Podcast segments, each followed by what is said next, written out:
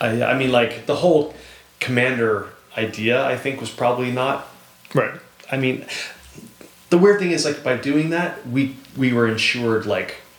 I don't know, hundreds of probably around, around three hundred thousand players, Right. like were really into it. Yeah. But we prob- probably also ensured that three million players would never be into it, Sure. you know, Right. or like thirty million for sure. yeah. So it like both helped us and held us back. Yeah. It gave you a higher floor and a lower That's it. ceiling. That's Right. exactly it.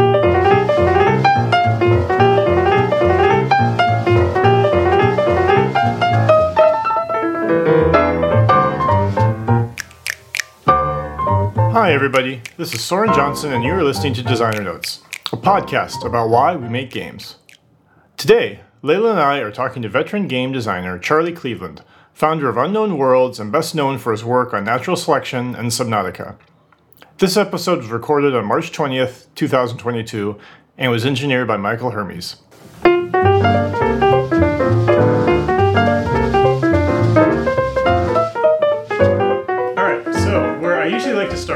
Is what's the what's the first video game that you remember? Oh my goodness, my first video game. Who? Um I mean probably like Tank for Atari 2600, Okay. right around there. Was that one of the ones where like two people were driving around Yeah. and like uh, trying to blow each other up? Yep. Yeah. And that's among the first. Maybe I mean Dig Dug I think was after that. Moon Patrol was after that. Um I think I probably played the original Pong. Wow. Not not on the 2600 but on the one before the 2600. Like the Pong machine. N- Uh, no, but the one that had the rotating paddles. Okay. I thought there was like um I can't remember what the console was, but it was like a Pong machine, basically Right. a home Pong machine. Yeah. Um, Wow. wow. So did you did you have an Atari in your home? My friend did. My neighbor. did. Yeah. Okay. And it was with a little like black plastic Yep. thing and the red button. Yeah. oh man, so awesome. Yeah. And so did, did it appeal to you like kind of right when you were a kid? You know, I, I'm trying to actually I haven't thought about that for a really long time, but I mean I don't remember it being like a landmark moment at that time. Like I think I probably enjoyed it like every other kid. I think my real love for video games probably showed up a little later, probably like high school. No. Because Okay. it maybe more in like the Dungeons and Dragons and like other when I kind of saw the bigger world of games. Right. that's where it kind of clicked for me. I don't think those first games were really amazing to me. Sure. Yeah. Um, did you do? Were you in like a Dungeons and Dragons group? Like when you were? Yeah, I played. I mean, I remember playing when I was in fifth grade. Uh, yeah, fifth grade. I remember playing in like the the school stairwell. Okay. You know, I remember, hiding in there with my friends. We're all like rolling dice on the stairs. Right. and like um, I think I was dungeon mastering, but I can't really remember. But it was like Redbox, if you know that. Right. Yeah. Redbox. So you would you would buy you? Did you make modules or were you would you would buy modules? I think I would buy them. Yeah. But I mean, of course, I had no money, so like I don't really remember if we made up our own adventures. But I remember vividly going to our it was uh, Capital Stationers, which is just a stupid name for a store, but it was just a, a paper store Right. in my in my hometown in Vermont, Montpelier. And uh, I remember seeing the red box Yep. on the shelves, and I was like immediately taken. Like When, I'm, when you saw the box, did you have any idea what it was? Or No. It just immediately jumped out at I don't. I don't, actually don't know. I just remember I, maybe someone had told me what it was. This concept of a role playing game, and I was just so enthralled. Right. Yeah. So I think that was yeah. probably where it really clicked for me. It felt like there was um, like a hole in our lives that like those games just kind of filled Yeah. immediately. You know? Yeah. The uh, so I mean, can you talk a little bit about what it, what appealed to you about it at that like at that point? Yeah, I guess it was just the imagination. You know, it was like, you know, there's a power fantasy, of course, like for like a lot of like young boys, but um, I don't know. I just like this idea that you could describe a world and anything could happen, and uh, I don't know that. I guess that sense of agency when you you know it's different than watching a movie, right? There's a whole world that's happening in a movie, but for some reason when you're in it, like you have agency. So I guess it was you know, being young and not having power over anything or not being able to really do anything on my own, this was like a little world that I could create or be in with my friends and who knows what could happen. Right. It just felt like new territory, like growth. Yeah. Um, you said that that uh, it wasn't a landmark moment with video games. Do you, what type of games did you play as a child? I mean, I continued playing games from that first, like Pong and Tank and whatever. I played ColecoVision. I played, oh my gosh, NES, SNES. Played arcade games, tons of stuff in the arcade. I actually remember my arcade, arcade experiences were really formative. But uh, maybe that's Like what, like what? For- like uh, Crystal Castles. okay. Oh my gosh, Crystal Castles was. I, mean, I just had never seen anything like it. Do you know? Do you know the game? Yeah, because Yeah. we're uh, about the same time period. Um, what else? I think the original BattleTech, the three D vector one. Oh yeah, right. Yep. Um, Tron. Yeah. Oh my gosh. So how did, how do you survive in, ar- arcade? Because I to me it was always like you know how could I get enough quarters to Oh, yeah. pull it off? That's a funny story. My brother, we were just talking about a little bit. I have a twin brother, and uh, we both liked video games a lot. And I was like, Andy, like, how are we, how are, how are we this paying for games all the time? He's like, basically, just shut up and keep playing. And, and it turned Okay. out, turned Wow. yeah, So turned- CD. it was CD. It turned out my brother had been stealing quarters from my dad's coin jar, Oh. which he kept on his dresser. You know, Okay. his loose change. Yep, yep. And he had just been like pilfering quarters for months. Strategically. Wow. I don't know. With him, there's nothing too strategic. It was kind of more just like, I need this now. Yeah. So What he caught. If you're he smart, was, he, oh, he was caught. yeah. Oh, he was caught. And I, I don't know if I was playing dumb or if I actually was dumb, but like I, I remember my dad like took it out on him. It was actually the one time. This is like TMI now, but it's the one time my dad ever uh, like hit us. He had he used a whip, uh, a belt on my brother. Wow. And it wasn't. It was like not bad. Like he just Right. like hit him once. It wasn't. It was more how symbolic. It was symbolic. We were probably nine or ten. Sure. So And outside I was. of I remember him walking by. It was like with the belt in his hand, and my the blood just drained out of my body because I knew what this was about. Right. Yeah. Yeah. And it was like just like a you know.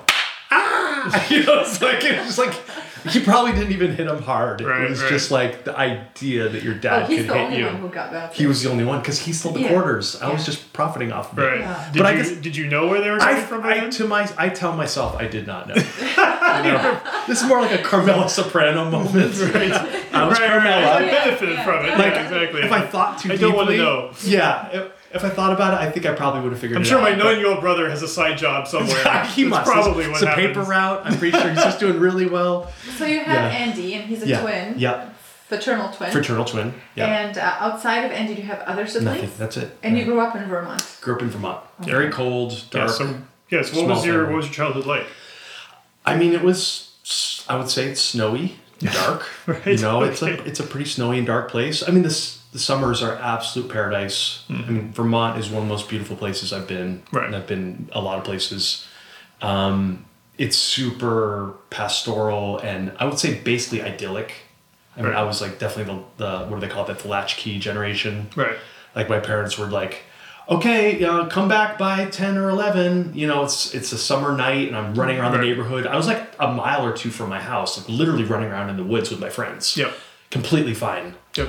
Um, you know, Yeah, that's pretty much how I grew up. I grew up in a small town, and like, yeah, we just, you know, you let yourself in and wander Yeah. around, and you know, you're hungry. Just you're at your friend's house. You just go in the fridge and you eat something, and then Yep. you go back outside. Your And, parents know your friends' parents. Yeah. And, yeah. Absolutely. Yeah. absolutely. I really, I, as a side note, I think we should like have our parents like go more to, towards that model now. Yeah.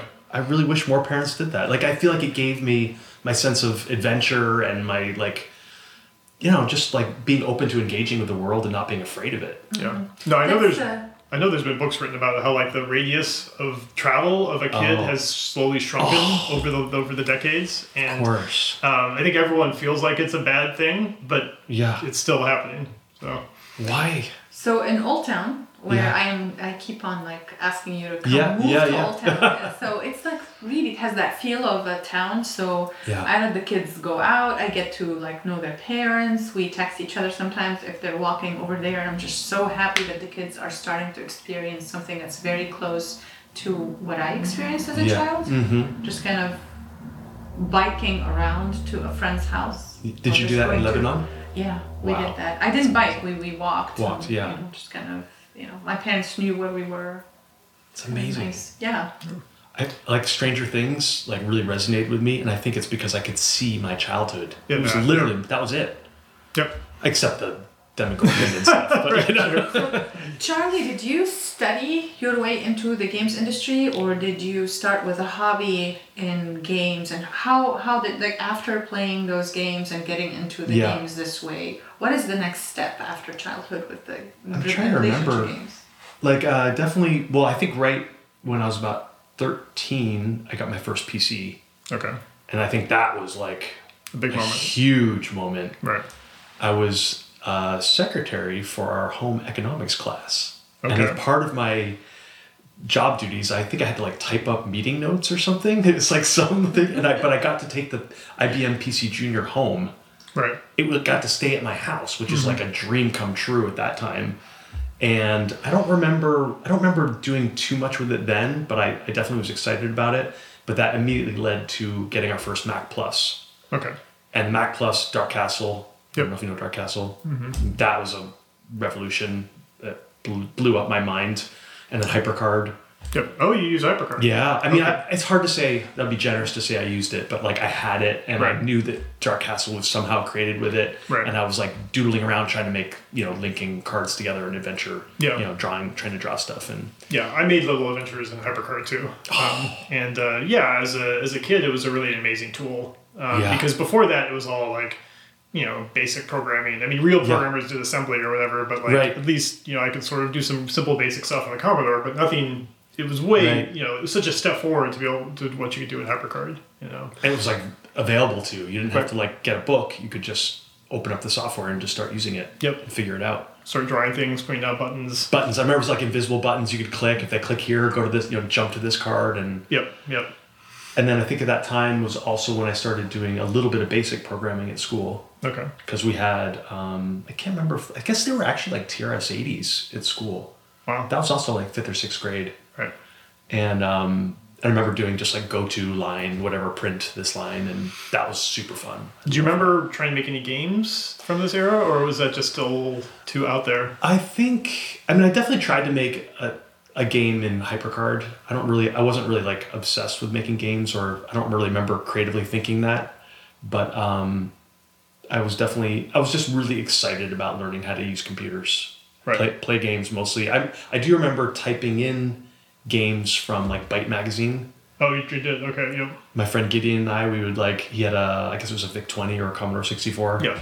And we just like get the new Byte magazine, type in three pages of code, enter, and hope that it runs, and then play some like horrible skiing ASCII skiing game. Yeah. This is one of these things I think it's kind of hard to even explain to people. Oh, really? Nowadays, Oh that, my like, gosh. You know, it's when we would get a magazine and we would Yeah. type in like just there's so many steps there that you would never do nowadays. We should go through it for your younger listeners. okay, this is how it works. First There's of all, there's this thing, magazine. this thing called paper. Paper. Yeah.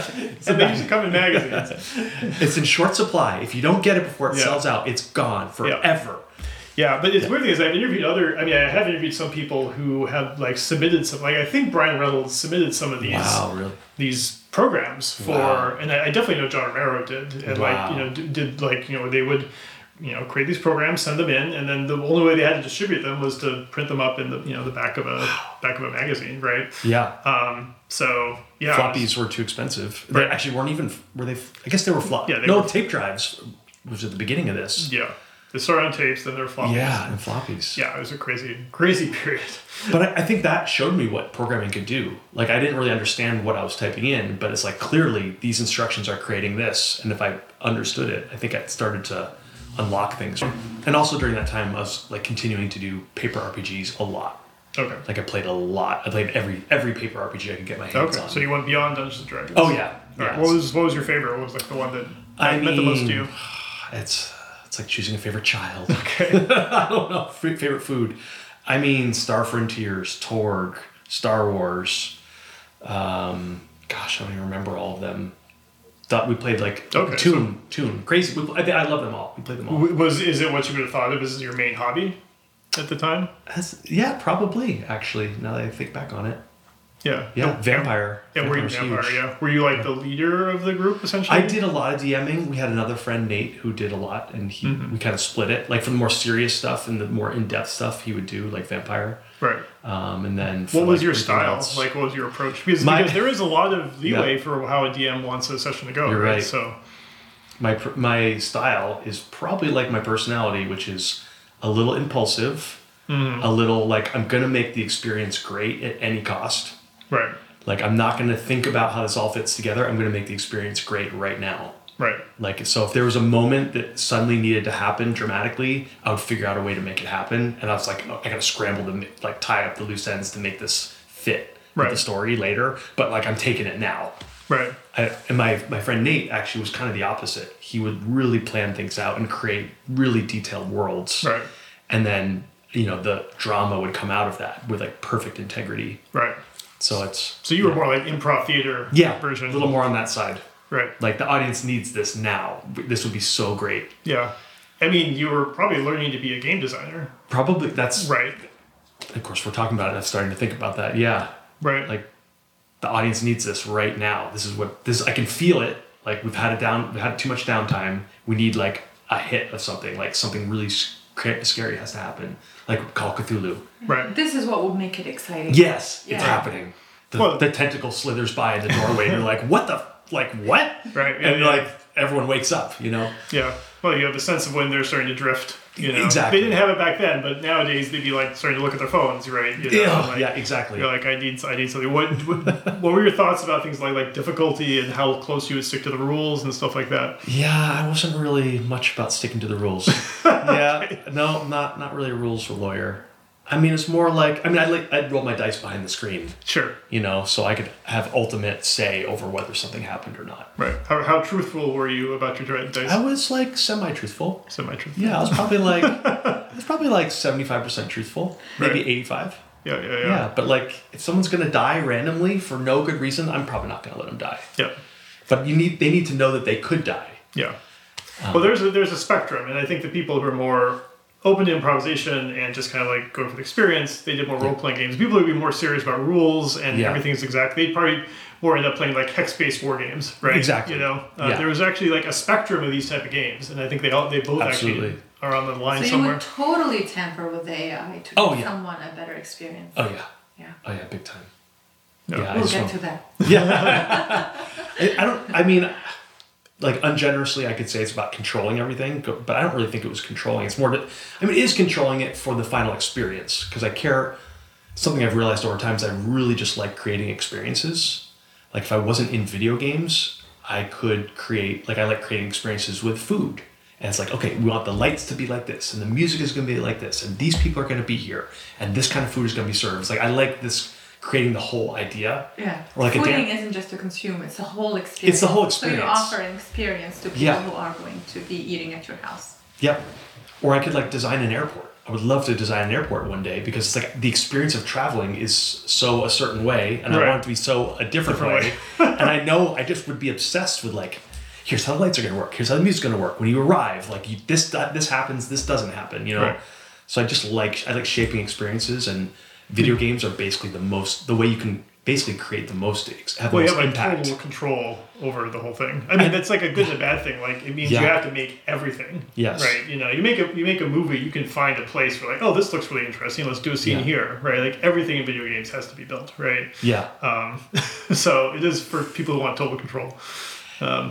and then well then of course you can deploy it instantly to Yeah. like zillions peop- of people Yeah. right so that's kind of the best it's the best of all worlds you get to control everything and everyone can experience it Yep. it's like yeah So at, at that age, you know, we're probably getting towards to high school now. Yeah. Like, did you think of yourself as like, I want to design something, Nope. I want to be creative? No. no No. no i just was thinking uh, i had no idea what i wanted to do i went to uh, like a career counselor like a professional career counselor because i just my grades were like okay like i think i always like i did really well whenever i like actually applied myself but i just basically never i never put any work into my career my, to my uh, school Schools. Yeah. Schoolwork. and so I'm like, I don't, I have no idea what I want to do. And I basically, the testing came back and it was like, you know, business, language. It's kind of more on the creative side, but like also like there's definitely a business undercurrent there, but it was never like art. It was just like um, communication, some some engineering. So it's like basically like a generalist. Yeah. is pretty much what I came back. Like, Right. So I, I found a school that like basically could cover all those bases without me having to commit right away because I just didn't know what I wanted to do. Right. Did you did you have a sense? I go what I can hear is like, did you have a sense that like video games were made by people? Nope. You just didn't even I don't remember, it. never even never even considered it. Yeah. And I just I don't even remember thinking about it wasn't even on my mind that Yeah. I could make games. I mean, like you know, your all these Dungeons and Dragons modules. You know, they would have Yeah. credits at the back. Like, did you ever look at those and like Yeah. wonder? I never I I think I wanted to do something air quote important. Okay. Like Okay. I wanted to have an impact. Like Right. and I I kept thinking like international Make a business. Yeah, something Yeah. big and like Yeah. I don't know, flying around the world and talking to people in different languages. That's what Right. I wanted to do. Okay. Like whatever that was. Yeah. So you were given you were given all of these options to be like a generalist. What did you do with that? So then I went to school. I went to Case Western uh, Reserve University in Cleveland, and it was a it's a really good engineering school, really good medical school. They have a solid law school, um, and I basically just went for liberal arts for the first year, and then with the hope that I would just try a bunch of things and figure it out, and then I switched to engineering like immediately after Right. that year, and then I was playing catch up on the engineering, unfortunately, but. So Charlie Computer engineering, Cleveland. Yeah, I know it's weird. It's really weird. I know it's really really I weird. didn't put the two and Everyone's two like, together. Yeah. Is that why you chose the school? like, yeah, that's why I chose. I can tell you've heard this heard this joke before. I have. Yep, I have heard it a few times. Yeah. Yeah, it is weird though. Wow. It is an experience. Yeah. Oh, it is. It is. What? Uh, so what engineering? What? What branch? I did computer engineering. Oh, okay. So you studied programming. Yep. Okay. And hardware. Uh, I wish I had done computer science, but because computer engineering was a little more in like chip design. Oh, I see. that Yeah. Why did you do that instead of computer computer I- science? I'm sure I, I gave it no effort. I did like not. I did not think about it. I really should have just I don't know talked to like three people before I made that decision. Did Right. I? No. Well, Yeah. whatever you did, I mean, it led you here. Yeah, just but I do. I mean, I, I really wish I was a better programmer. You know, like I my I never took algorithms. Like I my math foundation is a bit shaky even after taking like nine semesters of advanced math. It's still shaky. Right. It's just because I that first year I was just always playing catch up. I never really learned the fundamentals really Right. solidly. That's how I feel. Yeah. But Well, it's amazing what 18 year olds don't know, right? Like Yeah. when I uh, when I went to school, like I had a sense that maybe I like to study programming, but I didn't see anything called programming, right? And eventually I figured out, like, Mm-hmm. Oh. oh, it's computer science, it's got this fancy name. oh my it's basically gosh. programming, and yeah, eventually I figured that out. But but yeah, I mean, when you're 18, you have no idea what you're doing, No. and like so, you know, you kind of stumble through. Um, so so okay, so I, you I was gonna say as an anecdote to that. Okay. I remember seeing the the uh, like the U.S. map of like whenever we'd study it in school or look at it on the wall, it just ended at like Canada. Okay. Like it just it, like we didn't even draw Canada. Right. It just ended. It showed you the U.S. and I'm like, I remember it was kind of a surprise to me at some point when I found out that like Maine didn't end at like it wasn't like an, a peninsula. Right. There's like Nova Scotia up there, like Right. New Brunswick. Like I had no idea. So it's like take it at face value. You know. Wait, but you grew up in Vermont. Yeah, well, I know. Like, oh, Did I go yeah. anywhere? No. Never is like the is like you know there's the wall up there. There's Go the wall. Across the wall. the you knob. know? There's It's only one north. way to go, south. Yeah, exactly. warm. Just go for some warm. Yeah. It's just a great wall. It's Yeah. like, you know, 300 feet tall. So were you still playing games and video games and stuff Oh, yeah. college? And I was. I. That's when I got obsessed with magic. Oh, okay. Yeah, Magic the Gathering. Oh, but also, I as a weird side note, I was also really into magic, close-up magic, in uh, in high school, middle school and high school. What's close up magic? like uh, you know, Oh, like sleight of hand, and Magic stage magic. tricks, magic, magic. Sorry, I heard magic. I was like, oh yeah, I love magic. Like there must be some other name for that. Magic. Yeah. Okay, that's that's magic. interesting. What? Again, uh, creating experiences. Probably. okay. but- What were like? What were your best tricks? Like what, what would you do? I don't even know. I just liked studying. I like learning the secrets behind the tricks. Right. I was like not really loving the performing. I was way, way, way too shy to perform. Right. Um, I mean, I did perform because everyone like pushed me towards it, and I ultimately did want to, but it was like just really difficult for me. Um, but I just love like learning the how-to, like something that you see that's impossible, Right. and then you just like read two more pages, and all of a sudden it like a whole new world opens up, and you realize it is possible. So do you still have this these tricks up your sleeve? I have a lot of books. I have I do have a lot of my close-up magic stuff in boxes that I haven't touched for decades. Yeah, one day, one day I'll get back to it. Is it part of the experience of when you're making food and I think it oh is. my gosh, I want to be invited. Like I'm just right now, I'm saying it on a podcast. I want to be invited to your dinner. yeah, Where there you go. happens. With this I close-up magic. oh my god, I would love that. I. But magic is like it's like creating experience again, right? Yeah. It's it's like I want this person to believe this, and then for a moment, they have this idea that this thing is true or that something they thought was true is impossible or you know this it's creating an experience in someone else. Yeah. So now that I think about it, Cool. Did that help you Yeah. make a lot, lot of friends? magic. Yeah. Uh, I don't think so. no.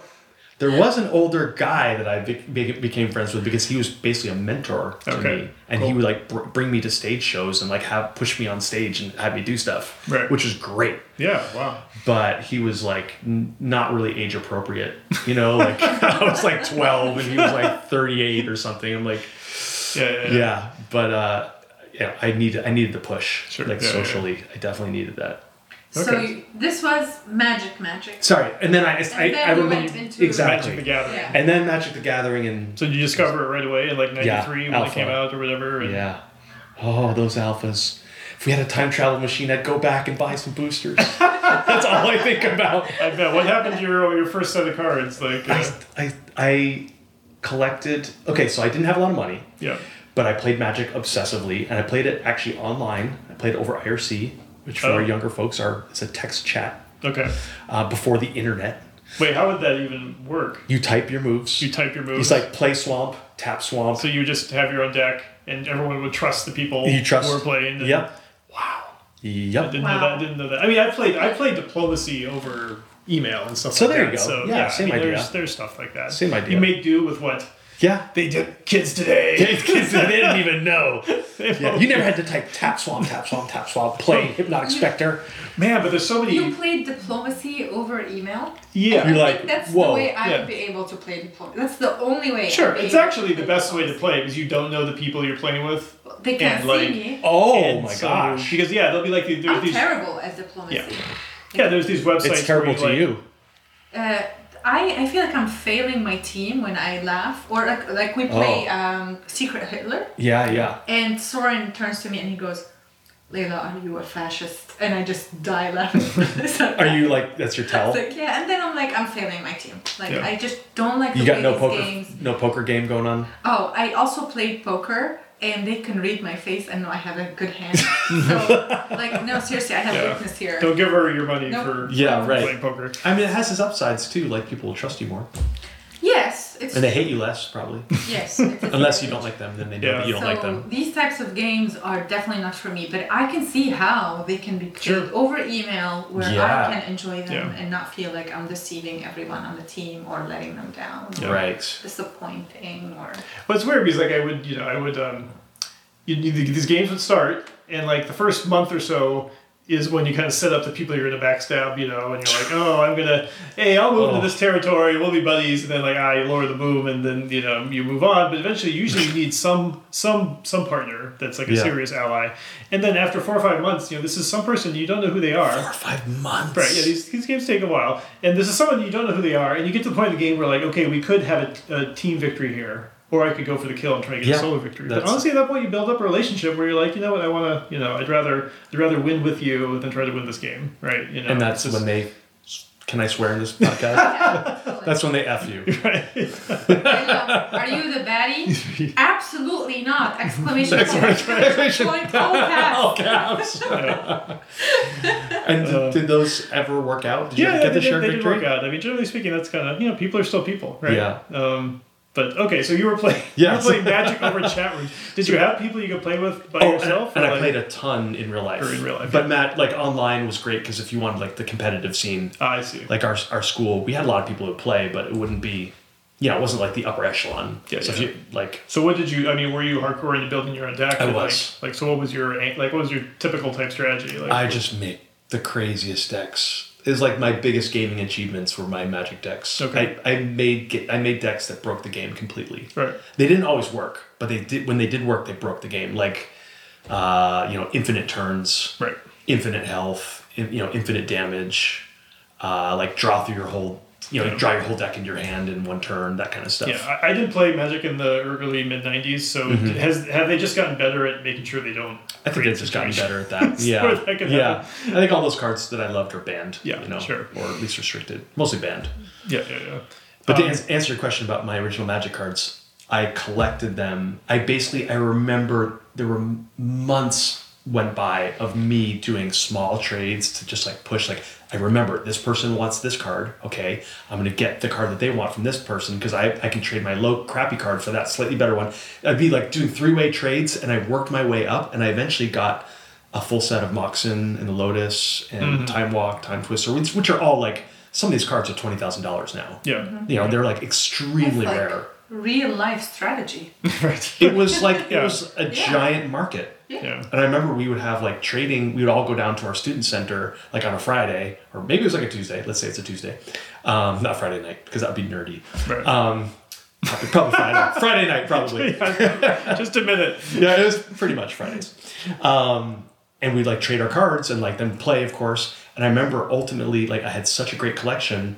And then I got I got out of school and I still love magic, but I'm like I needed money bad. Yeah. And I sold my entire binder. Wow. My beautiful, beautiful binder. Wow. I remember it was three thousand dollars. Three thousand dollars.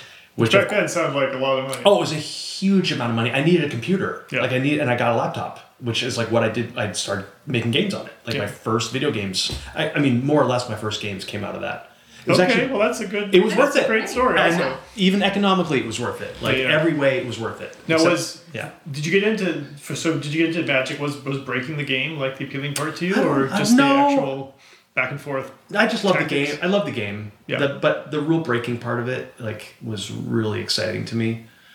Um, yeah, I, I don't know. I just I love the richness of the game. Like, and Right. I love the strategy of it, and like, just the back and forth. I lo- actually I love the theme of, a lot- of a lot of the cards, Right. like, and how the theme comes to life through a rule. Yeah. I mean, looking at it through the lens today, you'd say it's like one of the first live op games, right? Because it's like Yeah. one of the first games where it's constantly changing. Yep. Like, there was nothing really like that back then. But ex- I mean, Dungeons and Dragons maybe sort of, but not really. Since it, it was with Yeah. Magic, every new ga- card could be a new rule. Yep. Right. It could be a new thing that Yep. you'd never seen before, right? Yeah, So, usually was. I would say. So going off of like we don't think that there are people behind the games. Did, did you ever think that you should contact the people behind the game to tell them that this is how you can break Nope. the game? Hmm. No, Yeah. didn't even But cross my but mind. you sold your Magic cards to buy a, buy a Laptop. computer.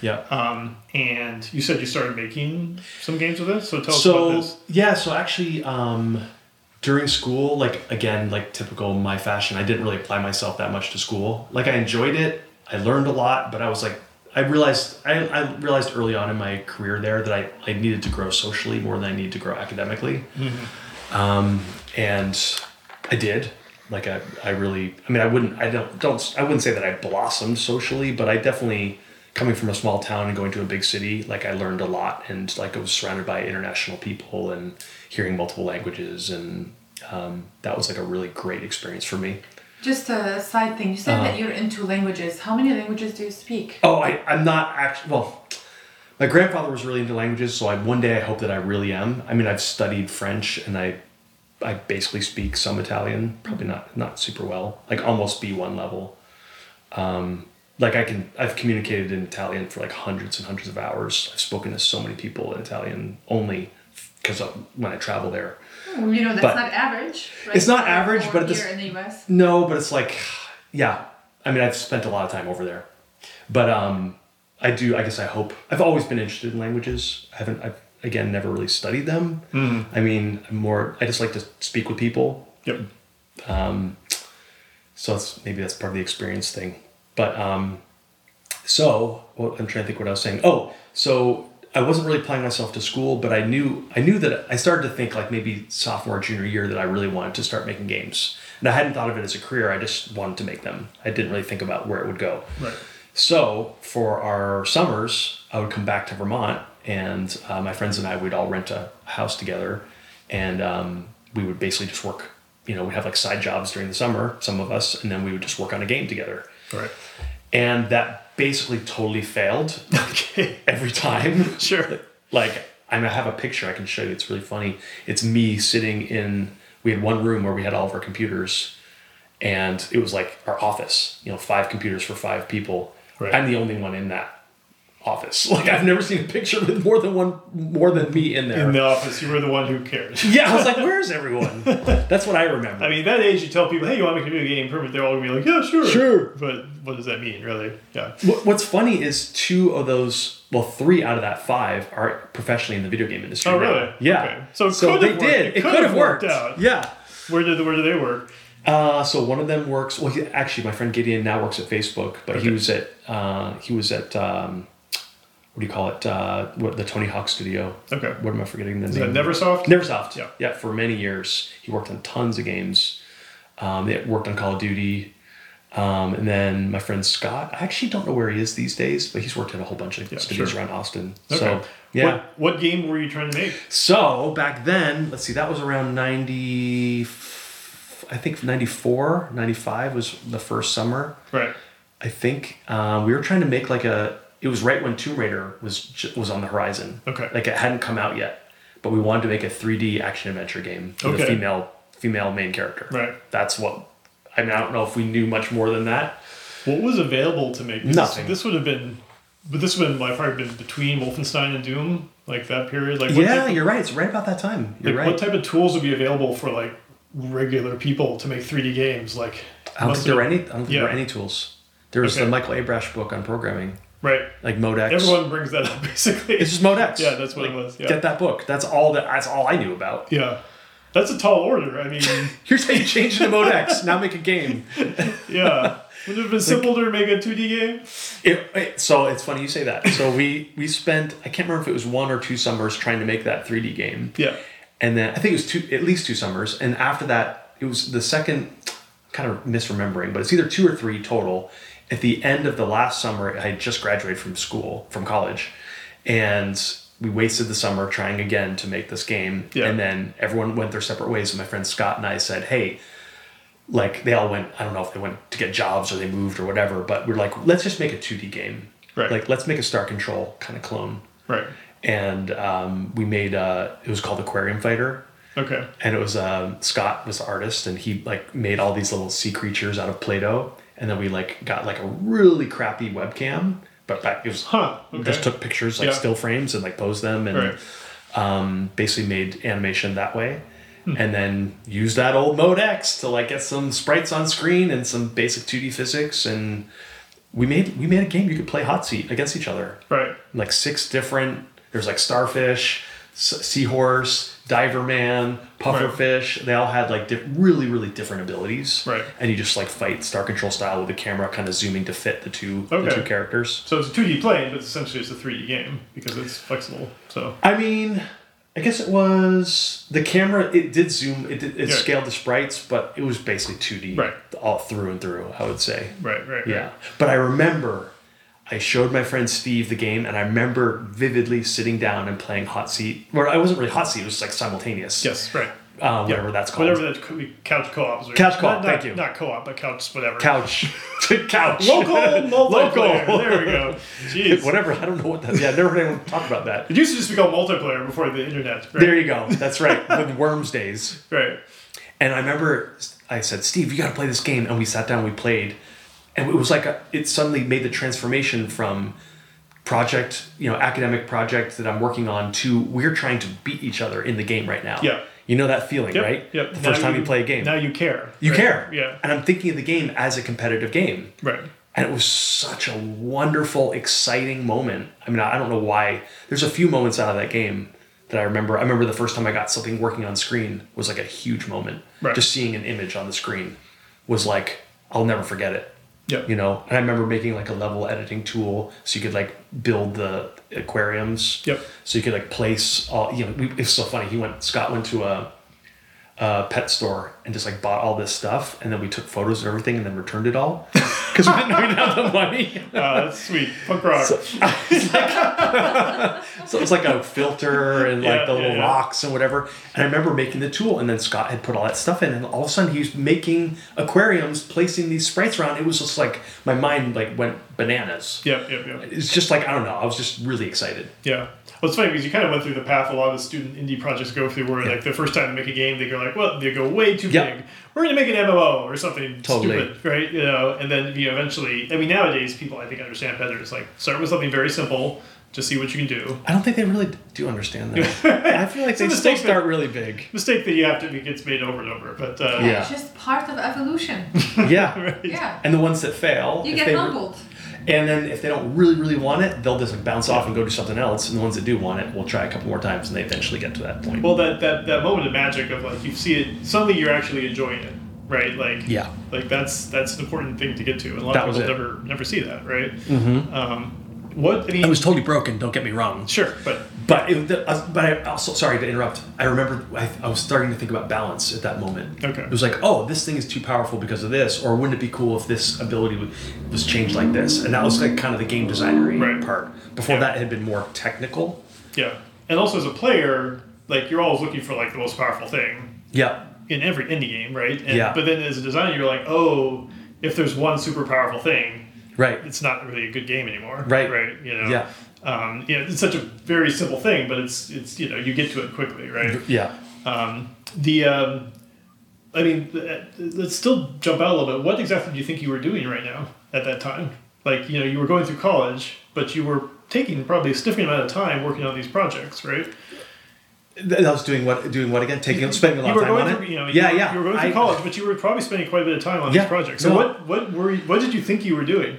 I mean, let's just say I was living in a lot of denial at that time. so I don't think I just really put it together. I didn't really think about like, hey, what does this mean? Right. You know, for me, like I didn't. I wasn't. Did you really have some like idea of like you sell these games or I even had- do anything with them? I- like I have no idea.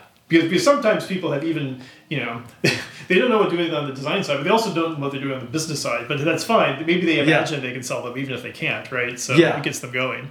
So you just you just were following your. I just loved it. Yeah. I just loved it. I wasn't thinking about my anything about what I might do in the future. I Yeah. mean, Soren, think of, of our kids, right? They recently attempted with their friends to create a game. Right. And we asked them, like, do you want to sell it? They're like, no, we just want to create it. Yeah. Yeah. You know, so the appeal was actually to feel like they are capable of creating something the way they see it in their heads. Sure. And they think it's going to be amazing and so much fun. Yeah. And, But I think it's actually a, a, one danger of being in the games industry too long. You forget just the how the beauty of just creation itself. You know, like Yeah. um, sometimes I, I was actually explaining to someone just the other day, just who didn't know much about video games at all. Just the whole concept of modding, right? Right. Like they take our game and they they build stuff on top of it. And like, and like, do they sell it? I'm like, no, they don't Why sell would it. they do that? And like, who does it? I was like, well, it's actually a big team. It's like there's a team. It's like there's a structure, you know. Like get- who pays? like, No, no one gets like, paid. What's the Yeah. point of all this? And Yeah. like they're just doing it because they like they they love it Yeah. and they're excited to make something. They're excited to like see something on the screen that they they did. Yeah. Right. And that's the end of it. Right. Yeah. Um, it's. I think it's kind of sad that we have to even explain that. That like, that you can do something just for the intrinsic joy of it. right. I think we've we're not trying to explain it. I think we're just analyzing it. Yeah. Yeah. We forget that we just sometimes want to create. We just want to do it just for the joy of it. Yeah.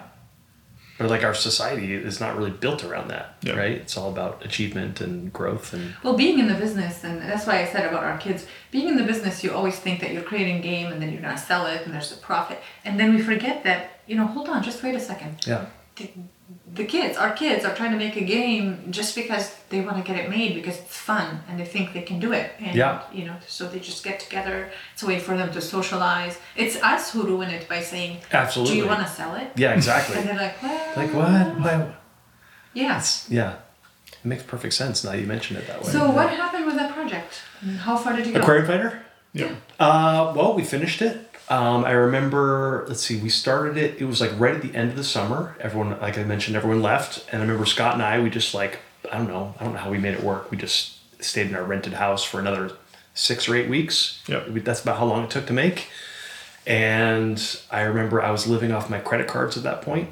So it was like that was building. Wow. Yeah. Weirdly, I also remember the internet had suddenly become infested with ads Right. The, I, mean, not that the internet was really mature in any way, but the internet had just happened, and like a year later, I remember. I just remember another vivid thing. I remember going online one day and noticing everything was covered with ads. Yeah. It was Sure. a weird thing. Anyways, it's a weird standout moment, but the internet was blowing up, and I like I was I had learned Java in school, and um, somehow I can't remember how I found out about it, but I needed money, and I'm like, okay, I somehow found a contract gig to go do Java programming for um, this guy who wrote uh, Java for Dummies. Okay. Um, he needed someone to like help write support code to like for examples and like you know st- uh, illustrations for the book.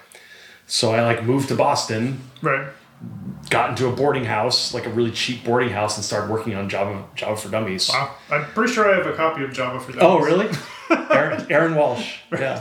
Long time ago. Um, yeah. Uh, That's funny. Okay. So you, you were doing you were doing code mockups. Yeah, I was like, I was, I can't remember exactly what I was making, but I was like in an office with him and I think his girlfriend, and then we were like, um, I think I was just writing like test, like I don't know, like samples to include like on Yep. the CD or Yep. something, because I guess CDs had happened by then. Yep. Um, and then I did that for a couple months, and then I'm like, I want to go and go into games, and I saw an ad. I, I think I, I was working with a recruiter, and I think I the recruiter is the one that hooked me up. They're like, you know, what do you do? What have you learned? I'm like, oh, I know Java, and I've been doing these games. So they got me a Java gig, and then they got me a game gig. Wow, that's At- fast. Yeah. Okay. So I got a contract programming gig at Papyrus, who did um, Grand Prix Legends, those old school um, like car simulation, driving simulation games. Uh, they do one of the big ones now. It's not Project Cars, but it's the other one. Um, so Dave Kaemmer is like the original guy behind. Anyways, they're like they had like NASCAR tires on the desks. Yes. Like everyone was like super into cars. That's not me. Right. But I got to. I loved working in games for three months. Hated hated that particular gig, and then got my next job working for um, a startup. Hard to call it a startup, but it was like a two person company outside of uh, Boston working on a game called MindRover, which was a basically a, a bot programming game. Mm-hmm. So you basically are wiring up these components and some basic logic, and you're making making these futuristic bots, and then you put them in an arena and they fight each other, Okay. kind of like Core Core Wars, Right. Sure. but like Was 3D, it like a 3D PC, like a PC game? PC or- game. Okay. Yep. Like We're- like it would be on like a disc, that type of thing. Yep. Yeah, we actually got into retail. It sold like no copies. but like I was actually doing design work on that. Oh, Like, really? I mean, I was doing like mostly UI design and like it, pro, I was programming all the like UI for the wiring interface and the, like generated code and it was actually pretty pretty complex. Um, I didn't do the code generation, but um, yeah, it had its own virtual machine that it would like spit out code for, and um, that was definitely the starting to get more into design at that point, Okay. design slash programming. What did I mean? Looking back now, like what did you think about that game? That like what's a problem design wise? Oh my gosh, that's interesting. I mean, the big, the big thing that it was doing was also the thing that people loved and that most loved and most hated about it, which was, uh, why can't you know why can't I just play? Why can't I just control the robots directly? right. Yeah, it's funny. Some games have a problem, and like if you have, you really have to go to the serious design design denial to Yeah. like avoid this obvious thing Yes. that like everyone's going to keep bringing up over and over Yes. again. And so it's, it's amazing how much we can put blinders on to be like, you know, no, it's, the That's not the game do I want to make. Yeah, yeah, I'm making this other game, but like everyone's like, but if you, you know, they just want to do this simple, basic thing. yeah, and you're not going to let them. Right. Yeah. Um, and I don't know. Yeah, I don't know what the right answer was. Maybe we should have just done it, but it would have been such a different, such a different, a different game. game. Right. Yeah. Yeah. and Um, no one there would have wanted to make that game. Right. And Yeah. certainly not the founder Kent. Like he wouldn't have wanted to make that game. So Around that time, were you aware of other games that are starting to come around? Like that was yeah, absolutely. That was Are we saying like 2000? it was right 2000. Yeah, good good uh, calculation. It was uh, StarCraft had just hit. Tribes. Yeah. These are like landmark multiplayer and just fantastic games. I mean, I was like obsessed with StarCraft and Tribes. Um, Quake Two. Right. It's just I mean I was playing I had been playing Quake some before that and Doom, but um, gosh yeah the, the first person shooter revolution was happening and and RTS was booming. Age of Empires had just come out, first one. Was- Right. Um, then that game, I can't remember why I ended up by leaving, but I knew I guess I probably knew that it wasn't really going to go anywhere ultimately Right. financially it was going to be a tough road and i had seen kent like raise money with investors and i'd kind of i'd seen him starting the company so i was getting a little view of that um, and then i went to work for rick goodman at um, stainless steel Stainless. Was- yeah you know this- you know stainless Was this Empire Earth? yeah empire Okay, earth yeah. yeah, Boy, i can't believe you know it Oh, I remember Empire. Well, that was a time when there was man, how many RTS games were like being made in that era? It was crazy. I mean, But no 3D ones, right? yeah, oh, Almost was- no 3D. I games. forgot it was 3D. Was that like Empire Earth, that was the big thing. okay? Two. It was really two and a half D. Yeah. Well, actually, yeah, it was fixed camera, Sure. or actually, it was you could zoom in, but it was basically top down, just like 3D, uh, 3D units, and I guess it was 3D. I can't remember if it was 2D or 3D terrain. I think it was 2D terrain. Yeah. Can't remember. Um, yeah, I remember Empire Earth. It, it, it, it, it also feels like a game that's also sort of begs the question of like, do you really need to pack all of world history into a 30 minute experience? Like, I right. don't. I, Yeah. it, it's sort of this inevitable thing of like, okay, well, what's the next step after Age of Empires? Well, let's just you know, let's do Yeah. more. But but what makes an RTS work is that it is it fits this this short time frame, right? Like if you if you let it sprawl too much, then it's no Mm. That's longer. It no longer fits. and It's it's not going to work for multiplayer because time is really limited. Yeah. Right. True. Um, and also, I'd say player stress. You know, like if you have a very stressful game, very Yeah. stressful games need to be short Yeah. you know Yeah, like, you're right. because it's just it's just a phys- physiological thing I wish I really. talked to you before making natural selection.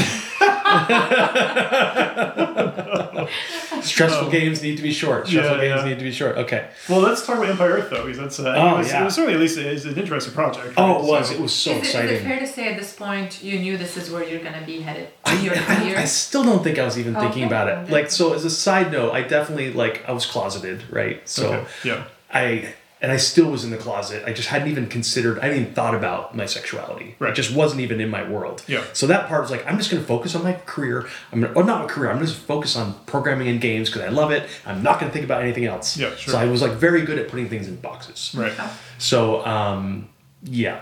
So I don't think I even gave it a moment's thought. I just knew that I loved doing what I was doing, and I was actually at that point making good money. sure i mean you must So- have been pr- pretty happy about where things were going generally Oh, speaking right totally.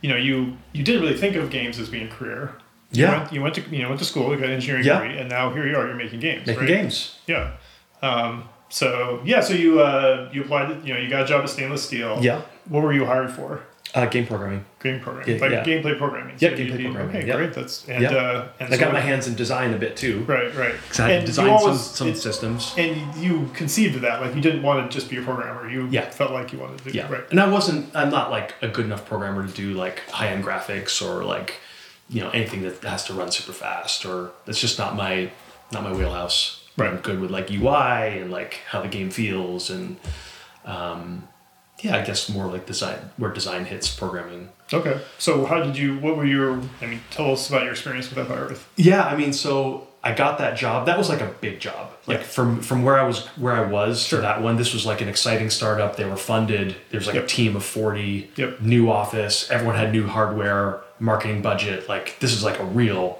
This was like my first project that was like going somewhere. You could feel it as soon as I got there. But I actually I knew some of those guys from. I remember I, I knew that I wanted that job, and somehow I I met them. I met a couple of them socially. I think through um, we had a uh, something called the postmortem, which was like a, a game dev meetup, Yep. like a basically meet at a pub and hang out. And I met some of them there, and I kind of strategically started playing D and D with them. Oh. I got myself inserted into their D and D group. Wow. yeah, That's, that's clever. and I was just like, and I, they were friends. I really liked them, but like I was, I, I don't remember. I, I feel like, I feel like it was kind of strategic. I don't really remember the details, but, and then when they had a uh, game programming job open up, I just like mentioned that I would love to take it, and I just Yeah. got the job. You know, I was just right there. I was already, I was hanging out the office all the time. Yeah. And had you you had you already known that they were working on RTS? I can't really remember. I think I knew the basics. I think they had shown me what they were working on. Right. But yeah, I think I knew. I knew Age of Empires. I loved. Yeah. And a 3D version of it from the same creator. I was in. Right. Like I can't wait. Okay. So And- what uh, so what did you do there then? Yeah, I just um, like programming. Uh, like they had calamities. They had like all these like kind of disasters that would not really calamities. They were more um, what were they called now? Like wonders? No, not wonders. What were they? Like uh, god powers. Okay. So I think you could like create earthquakes and like stuff like that, like kind of SimCity style. Um, so I did like a bunch of those. Um, I did actually did some work on the animation to try to make it um, like look better. Um, did a lot of UI. Um, I can't remember all the details. It was so long ago. But I was definitely playing the game a lot, making suggestions.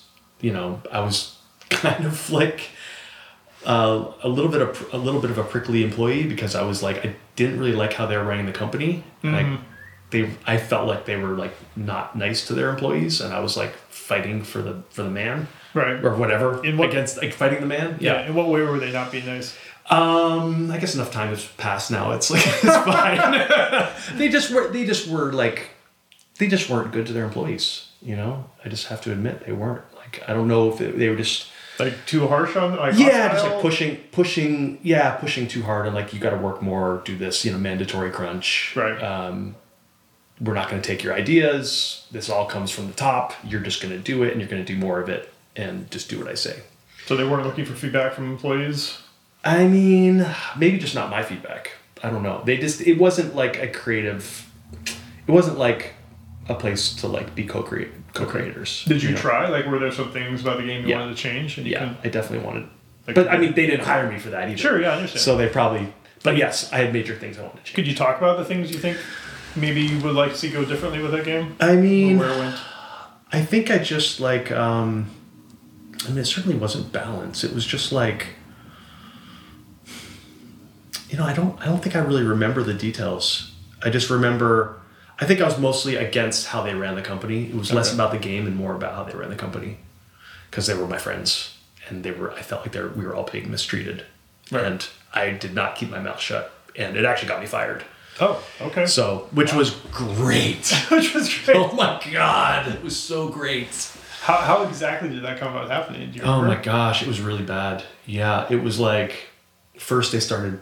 Um, well, I'm, we may have to cut this part. I'm not sure if we should or not. But yeah, we'll talk. We'll talk about it. But basically, they would like. If they didn't like something that someone was doing, they'd like pass a new policy, and the new policy would be clearly targeting one person. That specific person? Wow. Yeah, and it'd be like handed out like here's a piece of paper, and it goes on every single person's desk. And it was like one person would be like, "That's for me. me. it doesn't affect anyone else." It's like what? Yeah. Um, and then that was when, um, like, I guess uh, forums had was like, there were a couple forums like Mm-hmm. I don't even want to mention their names, but they were like where pla- places where employees would gripe about things. You talking about fat babies? I am. I remember I fat babies. am. I can. I couldn't. I remember it was baby something. Yeah, yeah, oh yeah. And of course, someone had posted something up there, and it like they all thought it was me, Oh, really? and they just took it out on me. okay. And And, it think- wasn't you. I don't think it, I, I. I honestly don't even remember. I don't think it was. It's, Okay. I certainly wasn't the only one. If it was me, Yeah. but I don't really remember the details because it was. You know, it's just it was actually kind of a traumatic time because I loved the game. I loved the game and the team so much. Yeah. That like I didn't want to fall apart. I wanted to. I wanted to work better. Sure. So, and we were just really there's just a lot of miserable people there. Yeah. And then people started going on the forums, and I don't. I certainly wasn't the first one. I might have jumped in. I can't really remember, but of course that kind of style of management hated. Oh, sure. Hated dissent. Yeah. Well, that's why those sites existed, you know? Like, Yeah. uh, it's kind of weird because it is. I mean, now everything's just kind of so much more in the open, you know? It's true. Like, Twitter is just a giant steamy It's thing basically that. happens like all the time. But, like, Fat Babies was just. The industry was small enough that you could read all of it, essentially. It was all there, wasn't and, it? And it was kind of this thing of like, oh, there's crap happening at these other companies too. Yeah. And it kind of knitted the industry together in this weird way. You're right. You know? Um, and I was at Firaxis at the time, and I, we did we had only we only had a few things that came out. Did you? uh, Yeah. Fat Babies, but like, uh, but yeah, it was a it was a weird thing. Like, did you see what what someone posted So- last yeah, night? yeah, and you're yeah. like, and then next thing you know, you come to the office and the, the doors are blockaded. Like no one's allowed into the office because management is sweeping all the computers to try to figure out who posted. Oh, really? Wow. like people would post it their, from their work computer. Yeah, you know, right. like it was just this weird. It was just like a really messed up environment. Yeah. You know, man, and you could tell what the bad company. And the one thing I said about Fat Babies is you could tell what the bad companies were. really. Well, yeah. because you'd see Yeah. so much, you know, like it's one of these where there's smoke, there's fire. yeah, exactly. Yeah, right? no, you're right. You You're know, right. just I, I am new to the whole thing, but I feel like the games industry has this way of going about things much faster than any other industry. Like we are talking about the 2000s, yes, Yeah. 20 years later, we, we still have these uh, uh, these phenomenons and this type of management, but it's becoming less and less and very much more exposed, Yeah. and a lot more people pushing against it. Yeah. Like, um, and also, like, the industry is recognizing how healthy it is to take into consideration ideas, ideas from the team, ideas from the community. If your game is on early access, like, there's a whole level of appreciation that probably around then didn't exist, but Yep. it started the process. Yep. So you got fired for it. Yep. And uh, that's because they thought you were the one who posted, or because you continued pushing. I think I just kept pushing. Yeah. Like it was just really clear I didn't belong there. It was it's clear that like I needed to make my own game at that point. Like and I had actually that was when I started working on a mod. So the mod scene Okay. had just popped up out of nowhere. Right. I mean, Counter Strike was a couple years before, but it was like we were all playing Counter Strike one six at the office, like Right. nonstop.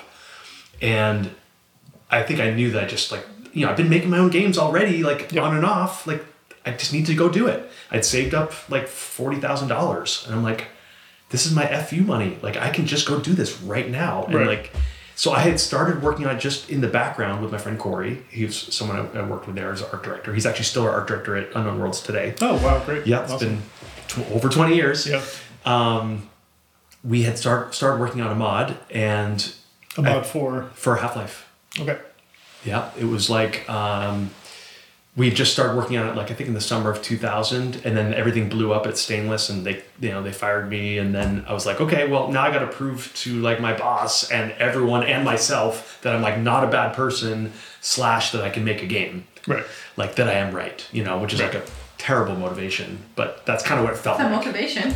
It was a huge motivation. Oh my gosh. And I can just I actually can just thank them so wholeheartedly, like deeply, because it gave me the power to go make my own game. Right. Which like started my real career after that. Right. So I basically um yeah, I locked myself in my room for 18 months and I just I spent all my money and I like did not leave. I, I mean I went I remember like the days that I would go out would be to get uh, release new versions of the game like on Fridays and I remember to celebrate I would like go across the street and get Thai food and then come back to my my my room Wow. and eat my food always the same dish and like watch the feedback So it's like wow. It was just insane right Yeah, yeah, yeah. I'm collaborating with a group of people online that I didn't know Yep. Corey was just somehow doing a little work outside of work hours, but Yeah. like everyone else was just like, you know, we had like 10 people, level designers and sound designers, and just had started a distributed team. Yep. And I had actually started early access at that point too, because uh, before I was working on it full time, I started releasing like, here's a Word document describing how the levels are going to be laid out and why. Right. You know, that's all it is. Go, can someone just start making levels? Like, no, but at least they had a document. Yeah, yeah, yeah. Two weeks later, here's a texture pack that Corey made. All these gorgeous, like, like the nicest textures. They were better than Half Life textures, I would say. They're beautiful, hand painted. Hey, here's everything you need plus this level design document. Now can any here, here's the FGD file, the entity description. So you just plug it into Hammer, which is um, you know Worldcraft, whatever Yeah. I think that's what it's called now. Can anyone make levels now? Hey, I saw your thing. Um, can I join your team? Yes. Know, they're on the team. Yeah. Like some of those people are still working with us. That's awesome. Like many of them. Okay, yeah, let's talk about so was this was this natural selection? This is natural selection Okay. one. Yep. So where was the initial idea for the game? So back at Cognitoy, where I was working on MindRover, which is the programming robot game, Yep. I remember some of us wanted to play shooters and some wanted to play RTS games. That's the perfect starting sentence for That's for, it. for for natural selection. Okay. Yep. Like, why can't we have a game that we can all play together? Right. Yeah. And And see- can't we all just get along? Can't we all just get along? oh, the 2000s.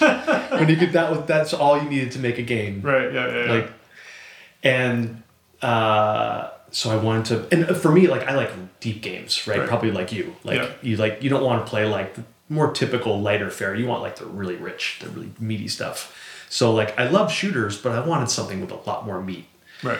so that's where the strategy layer came in Yeah, yeah.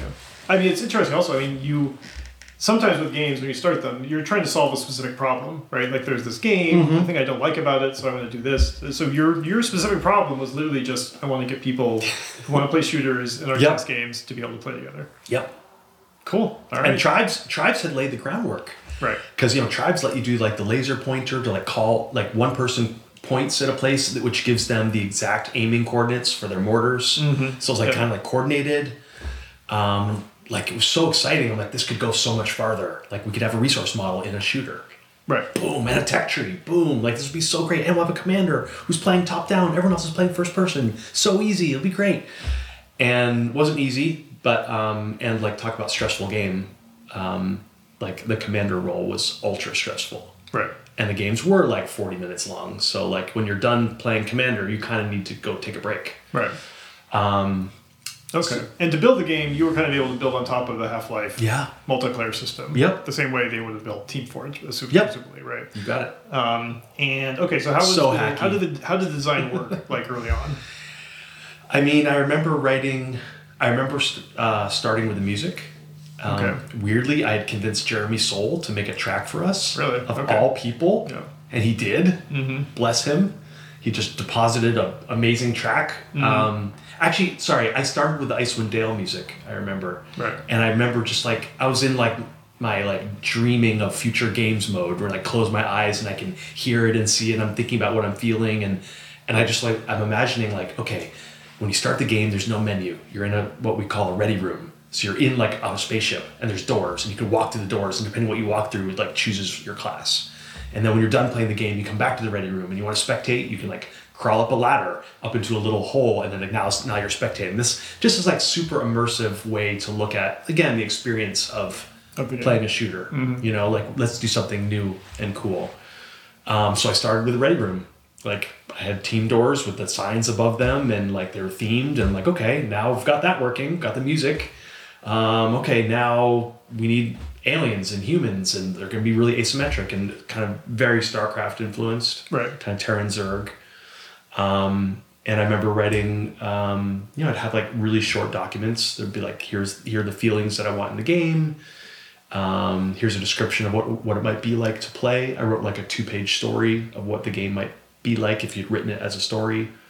Um, and I would just share that stuff like on our forums and with the team and try to get them excited about it.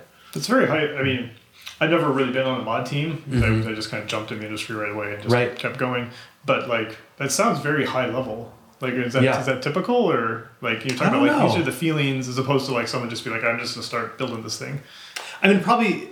I mean, yeah, I don't know. I mean, I was building it at the same time. Sure. So I would like, I'd have those documents, and I'd be like, and here's the next version you can play. Yeah. So I was like constantly putting out new versions. So they were. It wasn't. It might have been abstract, but I don't think it was abstract for long.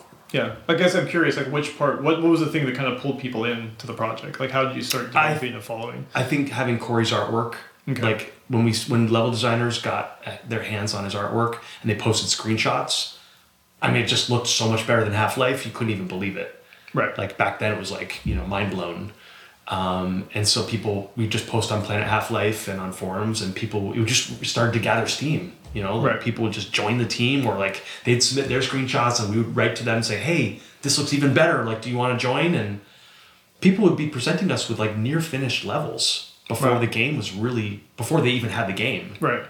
like I remember, there's one level called Bast. Um, that guy was like such an incredible uh, Relic 25 was his handle, and he's like the most incredible level designer. Like he just blew everyone's minds. I don't know if he went on to work on other things, but like we didn't even have to change that level. Like it was, Right. I mean, it was all, for all intents and purposes complete before we even had the game working. So you built a system in place that kind of allowed for this decent, decentralized development. I mean, I mean, Yeah, super decent. Like usually Yeah. that just means like oh people kind of work at their own pace, but this is Yeah. like someone that you've never even met or talked to could suddenly just show up yeah. and have something ready for you. Have something that would be at least workable. Like that's really unique. It's really weird. I mean, it was part of the FGD, just that entity description, you know, like this open source nature, not open source, but like open nature of uh, Hammer, the Right. level editor tool. There's so much knowledge in the community for that tool. People already had forums where they're sharing stuff. And um, yeah, I don't know. I guess also the, the bar for quality, you know, the quality bar for games was lower. Sure.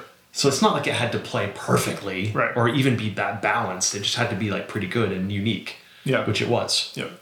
The um, and but let's talk, so let's talk about the game itself. So, Yeah, yeah. Um, like, how did it start out, and how did it end up? Like in terms of like how it played. I mean, it's basically like Aliens, the video game. Right. Pretty much how I think of it. Um, I was obsessed with Aliens. I've always been into James Cameron. He's like my total role model. Mm-hmm. Um, and yeah, I just uh, would basically watch Aliens every day. Right. Sure. not, I'm not kidding. yeah. If my energy was low, I'd turn on Aliens. Yeah. And I'd just like get inspired by something. Right. And then I'd work on that thing. And the, the the gameplay was you know you know players were playing the Marines. You got it. basically. And players were playing the Aliens also. and players were playing the aliens. Yep. And the RTS, explain how the RTS Okay. starts fit into it. So yeah, there's a commander. on- Yep. uh, on, only on the Marine side because Okay. let's make it really asymmetric. Right. There's a commander for the Marine side, and they're basically spending their team resources to drop uh, resource nodes around the around the map. But of course, they can't just build them. Um, they can't just auto build. The Marines have to go over and actually physically build it, and of course, they're protecting it. And then once it's built, it's generating team resources, which you can use to like upgrade stuff. You can build basic uh, build uh, structures at your base. Those have upgrades on them. They are lost if the base is destroyed, if that building's destroyed. Right. It's literally like a full RTS. Right. But So it's like yeah, in RTS, you put down a building, and you see little guys come Yeah. and build it. So the little except guys they're the people, they're people. humans building it. Yeah. Yeah. Did that work out as well in practice? it did. Okay. Because I mean- I'd be afraid it sounds like you know it's like it's like okay that sounds cool, but like actually going to like hammer on a building for a while might get a little boring. So what was fun about it, what really worked, and this like stumbled on it, is that when you're, you know, it's a it's a creepy environment, right? It's sci-fi. There's a lot of creaking, like Yep. you know, uh, like ventilation shafts, and you can hear like it's like water dripping. It's super like ambient. Yep. So if you're if you go up to a resource tower and like you're by yourself and you know you need to build this, you you basically hold down your use key and your weapon disappears and you're staring at this thing and you're watching the progress bar go up Right. and you're still hearing stuff around you. Right. Yeah. And you know that if something jumps, there's like these ventilation shafts where the aliens can pop out of. There's basically like two maps. There's the main map where all the humans and all the big aliens can go, and then there's a second network of all the vents. And the vents are like spider webs. They're all like ambush spots. And, Yep. and only the smallest, most common alien can use them. And they can run on walls. This reminds me of a game where uh, they were the kids were talking about it, where like you're playing as a ghost, and if you move away, like you're you're looking into a space, and if you move away, you hear like Oh yeah, I Years was ago. blanking What is on it. it called? Phantasmagoria or whatever that game is. Oh. that's come out. That, Reminds is, that, little is that the name of the super old game? But That's the old one, yeah. yeah, The- there's, there's a new game. I can I can't. It's but yeah, it's um oh, blank. Jeez. yeah, it's like you're focusing on what you're doing right now, but in your head, you're also worried that you might get attacked, and you're hearing. That sounds really similar. things. Yeah. Oh my god, this is so stressful. It's tense. It's really tense. and they don't have the most stressful role. That's the commander. Oh no, that's nothing. All they got to do is build stuff and shoot aliens, and then yell for equipment like "I need ammo." Because of Yeah, course, you know, I wanted the bind between the the commander and the Marines, so it's like they need to be. You know, the, the it's really weird. The commander actually reloads, gives extra ammo for the soldiers, right? Because I wanted a micro. I, I knew from playing so much StarCraft that you you basically to keep people interested in long term, you needed a high skill curve, like a high like an infinite amount of skill. So you needed skill to be able to improve how you how you performed. How many people did you need to play the game? Uh, is best at for 12, six For on tw- six, or five on five could work. Let's just too. say uh, I finished building. yeah. You know that is is it timed where everyone is finished at the same time? So everyone that is helping build is like adding to the progress. Okay. So if you have like four people there, Right. you build it in like a second. faster. Yeah. So like of course squads know this, but and then you move on to So then they're like basically, so the aliens are building as well. So you're kind of like moving into the alien territory, and you can see these pl- these gooey structures being plopped down, and they're building them too. So you're like shooting those and trying to capture and take your own nodes, and so there's it's a really tight interplay between fighting and building. But the stressful part comes from you know you I wanted the commander to be able to improve the, the Marines' performance. Mm-hmm. So they re, they can the commander can actually reload an uh, a soldier's weapon okay. live by dropping a med pack or a, a ammo pack exactly on them at the right moment. It'll just reload their gun. So and same with health packs. So like if they're hurt, they can he can actually reheal them, and expend resources to heal them. So it's like very Captain, uh, Commander, I need like I need ammo. They're always like yelling to Sure, each yeah, other yeah, up yeah. and down between them, which is like super stressful, but so also you said at the right cool. moment. So if they if they drop it not at the right moment, can Yeah. the alien grab it? No, because they're complete. They don't even have guns. Okay. They're like Different- fighting stuff. stuff. They're like throwing goo balls. But it will balls and disappear. com- it would just stay there. It would Okay. after like eight seconds it would disappear. Okay. But it's wasted resources at that point. So Yeah. you want to pick it up. So was it was it balanced in the sense that like because presumably obviously the commander makes the humans better, right? Yeah. And but then the aliens have they have these secret passageways and they have like you know Yeah. how, how did how did it work together? I mean, the aliens also they had. Uh, there's one type of alien that could build like, from the ground for them. It's called the gorge. It's like this chunky, like pig-like animal uh, alien, and it would like create structures on the ground that all the other aliens would protect them. They'd get healed by them, or they'd be like spike turrets, or they would be if you had each one that you created would give a new kind of upgrade that you could choose for Right. your own self. So there'd be like if you build a defensive chamber, then all the aliens could choose one defensive upgrade that they could customize for themselves. Right. If they lose a defensive chamber, they lose their upgrade. If you build more defensive chambers, it like levels up your upgrade. So there was like some level of like, it was like a really light tech tree on the alien side. Um, and I think what worked really well from it, I think the atmosphere was great. Um, I think, I mean, it was pretty, it was pretty innovative. I will say, like we hadn't seen. There were like one or two other games that were like thinking in this direction, the RTS FPS combo. The bad side, of course, is that we basically had to build two games. Right. Yes. Yeah. So I was gonna. Yeah, I want to kind of get to that because it seems like this, is- a very blunt way of asking. Yeah, but, yeah. Like, how did the having commander make the game better? I probably didn't. really? Probably did. Probably probably made it worse. Really? Yeah. Okay. I mean, it made it, it. It was a cool experience. Like you'd never experienced that before. You may not want that experience all the time, but like you know, if you're on the ground, you're gonna blame your cat, your commander for bad play. Like, why didn't you give me a shotgun? I, we just needed shotguns, but Yeah. they can't really know that the commander saw other stuff and was just. They just can't keep track of everything. Right. There's multiple squads. There's they're scanning, so they have like the cap. The command. I keep saying captain because that's the new game. Um, commander is um, can see stuff that the soldiers can't see. Right. So like they and they just yeah, you can't basically each side's gonna blame the other. Yeah. And you're not really aware of why the commander's making decisions. No. And even if it works out, you may not realize that they made a smart decision. You, right? They may sacrifice you so Right. this other team can like push you and kill an alien hive. Yeah. And then you respawn, you're frustrated. Yeah. There's a reason grunts are called grunts. Right? Like- Exactly, which I thought was a cool I like that. But you know, it's not for everyone, that's for sure. So you said that the aliens are also players. So you, Yes. you are playing against other players. Yes, yes. And there's a commander on the side of the aliens. So there isn't. That's what's even weird because I wanted. To, I was really into asymmetric games as soon as I Right. saw StarCraft. I guess. Uh, so they don't have a they don't have a commander. So do people prefer one side or the other?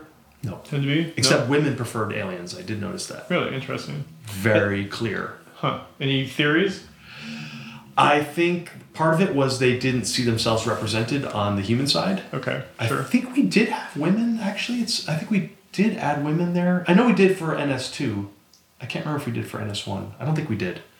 And it was very like macho and like you know, I, you know like I got you under, Very yeah, I got you yeah rah rah rah yeah. So there's like, and the aliens were like, they had really different movement modes. Like Right. one one could run on the walls, one could like slither and slide, one could fly, one could teleport, one was like a giant like rhino. Who doesn't want to be an alien? See? Right? There we go. But Right, like, yeah. I don't know. Like, see, yeah. Yeah. Was, was there ever an issue with? I always assume these games have issues with like balance for who wants which role, right? Because only one person Yeah. gets to be the commander. yeah. Like, how did that? Everyone thinks that when they first start playing, and then it was it really flipped around the opposite. Like, who who will get in the captain's chair Who has to be because it's too stressful. Yeah. Victory And then the games you conditions? can't get can't start. Right. Sure. And the victory condi- conditions? Uh, basically, kill the enemy command station or hive. Okay. So the aliens were growing hives around the map, and the the marines were basically trying to either they're basically trying to kill the hives. Yeah. Yeah, yeah. So I've had a game idea that I've been like always been way in the back of my mind because Yeah. I'll probably never get a chance to work on this. But you're kind of uniquely positioned to like Yeah. like give me some thoughts on this. Sure. But like I've also always been interested in asymmetric design. Yeah. And like, you know, you know, can an RTS and a you know can can the characters in RTS be real, right? And Yeah. the way I would think to do it would be not not two different sides of players. But like one side is the, the, the soldiers, and the other side is like the evil genius or whatever with the island. Hmm. Oh, and yeah, he's- yeah. And his his units are all just AIs. Yeah, right? yeah. Like like he's like I'm gonna send some troops over here. I like that. And of course, there's gonna be a lot of troops because it's great for them to kill. Yeah. You know, lots of troops. It's great for them to have lots of Absolutely You fodder. know, cannon fodder to kill. Yeah, and yeah. That, and the you know the, the the the commander who's on the other side, they put down traps and they put down defenses and they put down you Yeah. know they, they do all that that RTS stuff, but then they're being killed by heroes Yeah. coming on the other side. Yeah, I like Um, that. So like I felt like you know I'll never I'll probably never be able to do this, but it feels like Yeah. that could be interesting. I think that would work a lot better. I mean, or there's other ways to do it too, but I think I personally wouldn't want to make the top down and first person game again. I mean, just because. I mean, I, I think we could do it better this time, but I it is making it's the scope is so big. Right. Even as a mod, it was a lot bigger. I think I I mean, once I saw Overwatch, I'm like, oh wow, like you can get so far with classes. Sure. Yeah. Yeah. Like that was kind of like, damn it, we just should have had, we just should have leaned into classes. Yeah. because they- we did it. We did it for the aliens. We just didn't do it for the Marines. Yeah, I mean, having doing a full top-down game, like it just it's like there's got to be like a very specific reason how that's going to make the game different, Yeah. right? Yeah. Um, and not just for the person playing it, Yeah. because otherwise, Right. you know, what's what's what's the point exactly? True. Um, I think we, it could also work if it wasn't if they weren't like interlocked so deeply. Like we actually moved away. So we actually made natural selection Yeah. too, and we actually kind of took it a couple steps away. Like um, I'm trying to remember all the details now, but like you know you could you could buy your own equipment as a as a soldier in NS2. Like you could mm-hmm. go the com- the commander would choose which one, which upgrades are researched. Like he could research shotguns, but Marines could go buy their own shotguns. right. So it was like kind of the same idea. It was preserving the strategy, but giving you some agency for the people on the ground. So Right. that was. So if I did it, if we wanted to do it again, I think we just like make sure players had their full agency, and then the bonus on top of that was like, oh wow, I got like air support from the sky, Right. or realizing oh that ship that was just that just showed up was built by someone in logistics in the next server over that they like got the resources here and like built that and landed it here. Like it's all it's all positive. Yeah. Make it all positive. Yeah. Yeah. It feels like this is something that's very much like this is sort of a orthogonal uh, way to describe it, but it reminds me of like AI people talk a lot about how what's super important is not that your AI algorithms are good. I mean, that's important, Yeah. but that it communicates what it's thinking to the player. You know, like the, the, Hmm. the canonical example is always like, like, I'm throwing a grenade. Like literally have the guys say that. So they're like, oh, or they're, they're like, look out, they're coming. You know, like they literally are just, they're very vocal about like what decisions they're making Right. when that happens. So you're like, you're aware of what the AI is doing. It's not, you're not just like guessing or like, Yeah. you know, kind of like that making up. And it, it seems like there might be something similar here where when it, you need to really make visible to the player, the other players, what the commander is doing. Oh my gosh, So yeah. like you're, you see how it is impacting your game, right? That'd be that's, so much better. that's, I mean, that's, that's tricky. Yeah. But you really have to design that in from the very beginning. and we know? talked about having a light show up so you could see when the cap the Mm. Where commander was nearby. Yeah. That would help because then you could see if they're not here, you know. Yeah. Like you're not going to ask for ammo necessarily if they're not nearby. But also if they start researching something, it'd be really cool if you could tell that they did that. Yeah. As opposed to just radio silence, which is what natural selection does. Yeah. Yeah. Yeah. Oh, So- Listening to this, I'm like, you know, I never would have thought two years ago that I'm into stressful games until Hmm. you just start looking back at games you play, and then until you play something like Overcooked Hmm. with children. it is stressful. but it's true. Like if Yeah. you're gonna play something stressful, you need Yeah. it for a short period of time. Yeah. Yeah. Yeah. Yeah. I, overcooked is actually too stressful for me. I kind of just don't, and I'm fighting the UI the whole time. Can we just like break that down? Can can the people who are making over overcooked please fix the stupid targeting? Am I am I the only person? The targeting on trying to choose You mean, what oh, you're you mean pointing like, at? you mean like you're, you end up putting your thing in the wrong spot? Yeah. Yeah. yeah. It is so broken. I don't know what I. It feels completely broken to me. Like it's. Uh, I never thought it was touchy. broken. I guess I assumed it was like an unsolvable problem, but like because like you got to point, you only put your thing down in one place. So You cannot Like- put it in a corner either.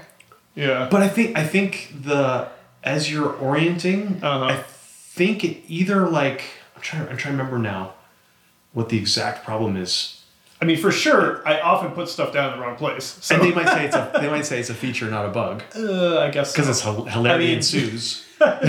that's true. I suppose I was like levels where like the rat comes out and grabs the food that you're doing. Like no, like I feel like it's just like I don't know if it's too touchy or if like if the way you rotate is too fast or it's like it's not linear. So like if I move up, there's like an acceleration, and then all of a sudden it goes too fast. There's just something. So there is there is something to this of like like game feel is something that's super underrated. Like there are Yeah. games that get this stuff right where they're Yeah. able to figure out your intention more than Yeah. what you actually do. Yes. Um, and I'm not sure how much they have actually tried to do that or not, but I could definitely see that maybe that's something they could they could work on. I feel like they just they they botched that up and they they might have noticed and they might not have, but it like it led to such hilarious Mm. encounters that it's worth it. Yeah. But it just it just makes me really. That's angry. tricky as a designer because sometimes it becomes the story you tell about why your game succeeds. Like, oh, our True. game succeeds because we have these opportunities for players to ruin the games True. themselves. Which maybe, but also maybe people don't like it when they put their stuff in the wrong place. And I think there's already enough going on in Overcooked. There's frankly. so much. yeah, you can see all the crazy stuff. Yeah, you don't yeah. need to add invisible crazy stuff. Anyways, uh, it's funny. I guess I don't get to talk about like this kind of like design stuff too often because usually, usually I'd be like really exhausted having just talked that much, but I'm like not exhausted at all. So it's funny. So this It's is good. why these these talks can go on for a long time. Yeah. Because um, and, and it sometimes makes people rethink things. Yeah. Like you know, Yeah. when you're making Tempter Selection one, Yeah. like you had no idea what you're doing. Really, really. Oh, no, no, right? no. Like you were just like, let's make No. this thing, right? So you didn't have like a high level awareness of like, oh, you know, what what is the purpose of the commander, right? Yeah. Like that's really the thing you should ask. I mean, I beginning. actually did think about those things. Right. I really did, but I, I just didn't think it all the way through. I would be, I'd think it a little bit, and then be like, okay, get to work. Right. And put it in. Okay, now what's the next thing? Yeah. Think it through a little bit, get to work. I'd never like extend it. Okay, what what about the future? What happens if this role isn't like? What if everyone wants that role? Yep. Or what if no one wants it? I never would go to the next like the second order yeah, you know which now i actually before i like finish designing something no before i start implementing it i would actually or if someone else implements it i would actually think through what if what if what if. You know, and make sure oh yeah this is totally broken for season two. Like Right. i didn't even think about season two. So yeah it's experience for you. You know. Um, I'd like to hear a little bit about the what was going on in sort of the business side here. Um, Yeah. because this was like a mod, Yeah. right? Like you had you had, you know you got fired, you had Yeah. some money saved up, so you're like, okay, I'm gonna spend a year or two Yeah. doing this thing, Yeah. making weekly updates, which is amazing. Right? Yeah. Like I can, I can see that's like could give you all this energy to like Yeah. keep just doing this iterative thing. Iterative development is great, yeah but where was this project going? Like, is this was this something that could be released, or like what was the plan? i mean i knew i knew i was going to release it okay. like i knew that i And I just I don't even remember legally like Half Life. Did they have like a model where anyone could come and So you could just release it. Um, they, there was no way to sell it, but there you could you could release it freely Okay. for so anyone that owned Half Life could play. Okay, yeah, right, right. So that was like its own platform Okay, of so like millions of players. right. So you were taking a couple years off to make off make this thing, Yeah. which you were releasing as you went, Yeah. but you didn't necessarily have a plan to like So the, make money off of it. so my um, yes the the the stuff I was releasing was just like the tools. okay, So I was releasing like to help recruit more people to join the effort. right, um, and maybe a little bit to get feedback. Although I wasn't really like big on feedback then. I, I was definitely like the the like dictator of the game. Like I didn't really want to hear anything from anyone. I just had my like, get out of the way. I'm doing this, which I've learned a lot about. So Right, I've learned yeah, not yeah. to do that anymore. Um, but I I just knew that I wanted a lot of people playing it. I think I I don't think I thought through the business, but I I definitely was thinking let's see. I don't know if I ever really formally thought, you know, if this is if this free game takes off, like think of what could happen next. But I'm pretty sure that's what I believed. Like I'll make a free game, it'll it'll do really well, and I could go get investors or I could go do something else with it once Right. I've released it. I don't I never thought about it, but I know that in the back of my mind I wanted to do something do something big. Right. And this is a way to do something big. you know, it's funny because that, that's actually a pretty good approach. It is. And most people, I think, wouldn't consider it because Nope. they'd be so obsessed over like I'm making this game and I'll never be For able free. to sell it. What's my plan? I, this is stupid, right? You Yep. know? But but the reality is, um, if you make a name for yourself, or Yep. you you know you do something that that that gives you attention, that has value, Big time. um, and then you can go do something with that. And we've seen that happen over and over. I mean, and over in and the over. industry. I mean, you know, I mean, you can you can draw back how many different versions could point to Fortnite of like Yeah. someone making this thing off of something else, and then Yeah. gave this huge opportunity, but someone else made this thing, and like it just keeps on keeps on rolling. So Yep. How Um, many modders get snatched in the game industry to Yeah. become, you know, designers? In the Absolutely. industry? Yeah.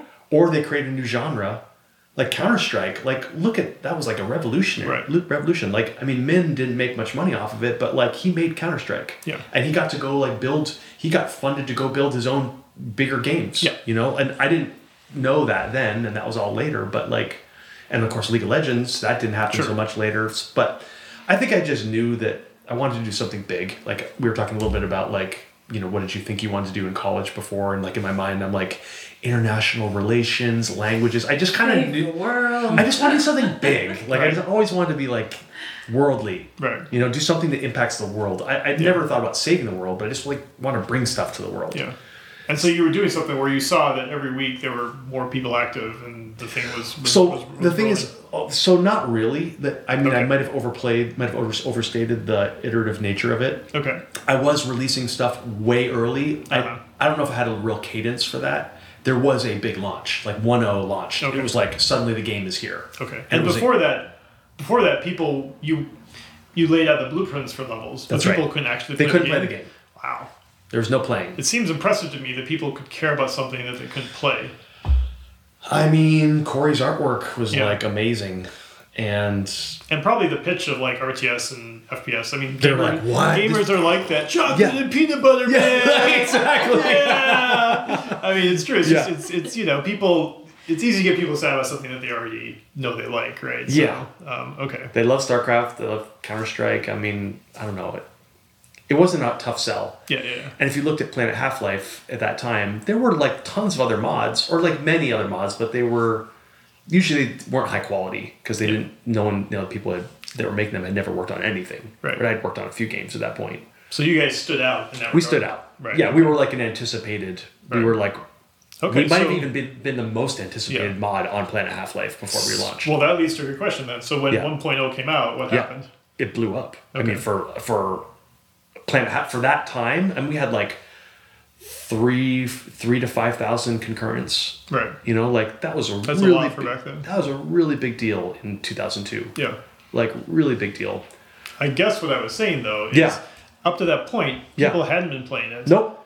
And you were a dictator. Yeah. And so this this is kind of the moment when usually someone's theories come face to face with reality. True. So were there any inter- like things there that stand out The to you? game was certainly not perfect. I mean, Right. it definitely had. It also had performance issues. Like we Yeah. definitely had a bit of a rocky first week or two. Oh, probably more than the first week or two.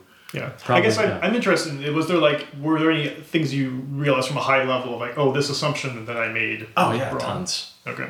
I, I mean, like the whole commander idea, I think was probably not. Right. I mean, the weird thing is like by doing that, we we were insured like I don't know hundreds of probably around, around three hundred thousand players Right. like were really into it. Yeah. But we prob- probably also ensured that three million players would never be into it. Sure. You know, Right. or like thirty million for sure. yeah.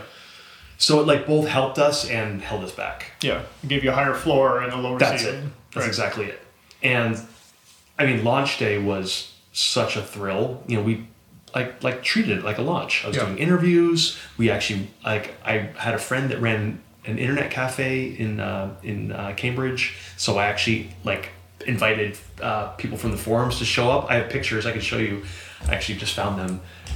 The cafe was full. Right. Like it was just like everyone was there. Like I couldn't even believe it. It was like number one on number one mod that like like besides I think it was Counter Strike. I think Day of Defeat was out there still. I think Day of Defeat had already been launched, but we were like number three. Yeah. We were like definitely like the new hot mod, Right. um, which was a total thrill. Like I absolutely loved releasing that, and just it was just so exciting to see all the servers like starting up and people talking, and it was just awesome. And Yep. seeing people, and I got to see people in real life play in the cafe. Yep. It's incredible. Yep. And there were like huge problems. Um, and like, yeah, the game wasn't super balanced. We like patched it like crazy. Um, did I did three ser- four server patches in the first, uh, I guess probably two months. Mm-hmm. Some of them were pretty big, and they were like you know uh, 101, 102, 103, 104. And then the, the the meme today is like NS 104 was still the best version Okay. because then I did 2.0, which like changed a bunch of stuff, and people Uh-huh. didn't like some of that stuff. And Yeah. then I went to 3.0, and then I kept, I just kept at it. You know, I just kept making big, big, you know, map additions and adding modes and just adding, adding, adding. Around that time, did you still think that you're not open to feedback? I mean, I, I would, I would never have said that I wasn't open to it. I just think that I, I mean, I think on the team, I was not really like, hey, what do you think about this? Like, do you think hmm. this assumption that I've made is like a good one? I would never, I never thought about saying stuff like that. Yeah. But I mean, I was definitely reading forums and trying to fix stuff that people were, didn't like, and you know, I definitely was like open to feedback there. Yeah. big time. I mean, It's just like it's fair to say that you knew what you wanted. You had a design in Yeah. mind. You want to make it happen. That's all I cared about. Yeah. I was gonna like, I might have been a bit rough with people to make it happen. You know, like I, I'll, I could ask people. I, th- I mean, people. It's not like people left the team or anything. I just looking back, I'm like, oh, I was probably could've just a little better. pushy. Yeah. Probably just could have been a bit nicer and Yeah. you know, yeah, a little more humane. You know, just like or human, I guess. yeah. Well, it's it's it is, however, a different relationship because these are all volunteers. Yeah, right? Which, true. Which has different implications, kind of on both sides. Like, Yeah. to one sense, they're giving more of themselves than Absolutely. an employee, and then on the other sense, though, um, They don't have There to take it. limitations. yeah, you know, and, and also everything flow, everything flows to you. Like these projects Yeah. never work if there isn't like Yeah, someone who's going to like filter everything together because Yeah. otherwise it's just this unruly mishmash. mass. Exactly. Yeah, Um, pretty much. Yeah. Pretty much. they got yeah, ultimately responsible at the end of the day for all of it. So um, you know, so the game came out, became Yeah. popular. Yeah. You uh, you know, you iterated, iterated, Yeah. iterated. It didn't Um, grow; it shrank. That was a real bummer. Yeah. I tried to make it grow for a long time, and it never grew. Yeah. I mean, most games don't grow. Yeah. Like period. Yeah, most games come out, they have a big, they have a big moment, True. and then there's this inevitable slide. Slide, and what yeah. you'll see nowadays with games is that's why they do. That's why they do big updates. That's why Yeah. they do DLC. That's why they do do all these events because they they know that like that's it's almost like a natural law. Yeah. There's there's a few exceptions, obviously. Yeah. Like something like Among Us, which is just Sure. on a completely different trajectory. But the natural law of things is Yeah, yeah, true. big hit and then slow decline. Yeah. Um, and okay, so you kept, you know, you just kept working on it, but probably Yeah. I guess at some point you're like, okay, this is slowing down. But also you needed to I was get a real broke. job. Yeah, right? I was totally broke at that so point. what happened? So launched the game. I want. I. I mean, I can't remember exactly the state of my finances around launch, but I wouldn't be surprised if I like hit zero right when we launched. It was Right. around you know like I have to do this now. Um, I definitely was getting really low. Um, and I remember I started a donation program called Okay. Constellation. So anyone that played the game that that loved it could send me twenty bucks, like Mm-hmm. literally PayPal or like send me a twenty dollar bill in the mail Right. and that would they would give me their Steam ID, and I'd keep it in a database, and basically the it would show like an icon next to their name when they play online Okay. as like a That's supporter smart. supporter of the game, Mhm. and I lived off that for like probably two years. Really? I mean, I made like less than twenty thousand dollars a year, Right. But like it was Yeah. just Just enough. revenue. Yeah. it was huge. Yeah. it was huge. Right. And right around that time, I well, I knew that I wanted to keep working on it, but I kept like, I gotta make this grow. I want to make it grow. Like, I just I like I was really happy with it, but at the same time, it was it definitely there was some negativity with the launch. Like, I mean, I was excited. I'm so happy I did it. It was somewhat some of the best times of my life. But at the same time, I kind of felt like I did want it to grow, and it, I never could make it, mm-hmm. and I wouldn't give up on it. Yeah. So I knew that. Well, I also knew that I was like loving making my own games and releasing them. Yeah. So I'm like, I got to do this. I got to make this a company now. Yeah. So I let's see, that that was October end of that was Halloween of two thousand two, and then I moved back home to Vermont. Uh-huh. I- and I'm like, hey, mom and dad, can I just like live with you for a few months while I save up some money? Yeah. and think about moving. And they're like, sure. And I stayed with them. And then, let's see, that's when, trying to remember, I was so saving up the Constellation money to, and I had, I had realized, okay, I need to move to California. I want to move to California. I've been coming out here for Game Developers Conference for a few years. And every time I went back to Boston, I'm like, just felt like I don't belong here. Right. I need to be in the sun with like game devs and where people are building stuff and there's investors. And I just wanted to be Yeah. I felt like I needed a change. The hub. Yeah, exactly. So um, I moved to San Francisco like uh, maybe after eight months of living at home, and I'm like, I'm gonna make this happen. I'm gonna find investors, and that yeah, that was a really difficult period. I basically spent a couple years just like, I mean, that's actually when I came out when I realized, Okay. okay, this is like, I've been like in rep- I've been in denial for like my whole life, and Right. it, it kind of came clear to me. I'm like, okay, I need to like focus on me for a little while. Right. I moved out here. I kind of didn't. I wasn't really working very hard at that time. I was just like enjoying being out here. Sure. Big change. It was a big change, and it was like I, I mean, I loved it. It was incredible. Uh, it was Yeah. like a whole new, whole new world for me. Um, and then, but I was like doing some contract work, and I was trying to like get some investors interested. I'm like, look, we got 300,000 players, you know, don't look at the don't look at the trajectory on the numbers, but like we're gonna we're gonna make a sequel. Yeah. Like we can make a we're gonna fund a sequel and build it. And that's also when I was trying to convince Corey, the art director, to join, and my my good friend Max from Boston, who's now our uh, my co-partner at Unknown Worlds, trying to get them to come out. And it basically just it took a couple of years to really get anything moving. I was working on did some really terrible contract gigs. Um, I did a really cool contract gig on Roblox, Oh, really? um, okay. which I told I told the CEO to like Dave David Baszucki said like don't make this game. it's not very good. Can you imagine, like, the first person who's gonna hear uh, this podcast is uh, our son. We have twins. Really, too. that's And I hilarious. think I told you about him. He's Yeah, a big did. fan of Yeah. yours. Like he, if like I just Yeah. didn't even tell him we're gonna be talking to That's you today, awesome. but I'm gonna take a selfie later on Yeah. and text it to him. He's with grandma and grandpa, and he's gonna probably listen to this Yeah. first. Like this is gonna be Oh. my gift to him after GDC being away. Uh, and uh, now that you said that you worked on Roblox, his like his brain. I didn't. Act, I didn't actually work on Roblox. I literally Don't like. say that. I know. I didn't. You invented Roblox. Exactly. That's what Let's set the record straight. no, I literally like consulted for like two days on it. I like played it and like gave feedback, and like I, it's so hilarious. I was like kind of down on it, like pretty Okay. down on it. But it was also like 2003 or four. Yeah, like it was just I- a different experience. I experience. remember I saw a very early version of Roblox. Yeah. And I also was like, oh, why? Why are you doing this? yeah. Like I basically was like, this is Don't gonna make this suck. Like I don't know. Like no creators can't use these tools. Right. And maybe it was good for maybe because the tools really sucked back then. Yeah. And maybe I don't know. Who knows? I'm sure it needed work, but anyway. They, Who knows? They, I'm they glad they didn't it. cancel the project. Yeah. Yeah. I they, Um, they So kept it anyone out there who's listening, Soren Yeah. Johnson and Charlie Cleveland went against Roblox, and the That's game right. is out there to prove them wrong. Yeah. So and we don't- also yeah. somehow are, can be credited for the creation of it. Yeah, somehow. That's for sure. That can, that Yep. that tracks. Yep.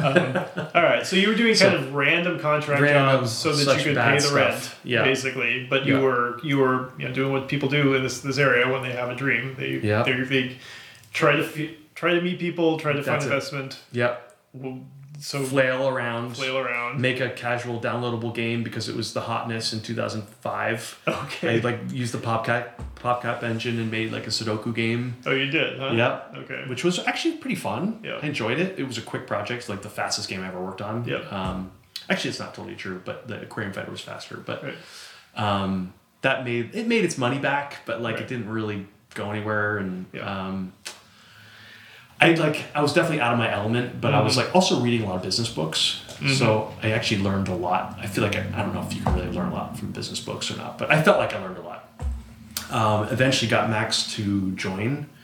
Uh, he moved out to San Francisco. We started working on like the tech for Natural Selection Two, and Okay. he's Max is a monster, like in the Right. like programming. Now, when you say you got to join, you, you still didn't have any money at the time. No, right? although Max actually put some money into the company, Okay. and we got Equilibrium, so he's an equal partner. Right.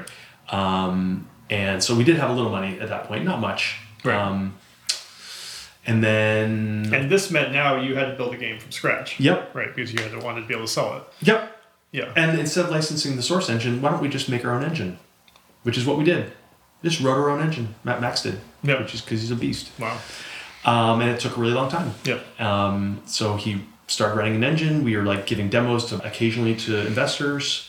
Uh, we actually got uh, maybe like 250k was our Series A, Right. which was enough to get an office, and we had like four four employees, and we're just making a giant shooter, like a multiplayer shooter, and it took start to finish. I mean, I moved out. Let's see. So NS one launched uh, October of 2002. NS two launched launched. Oh, sorry, Halloween of 2002.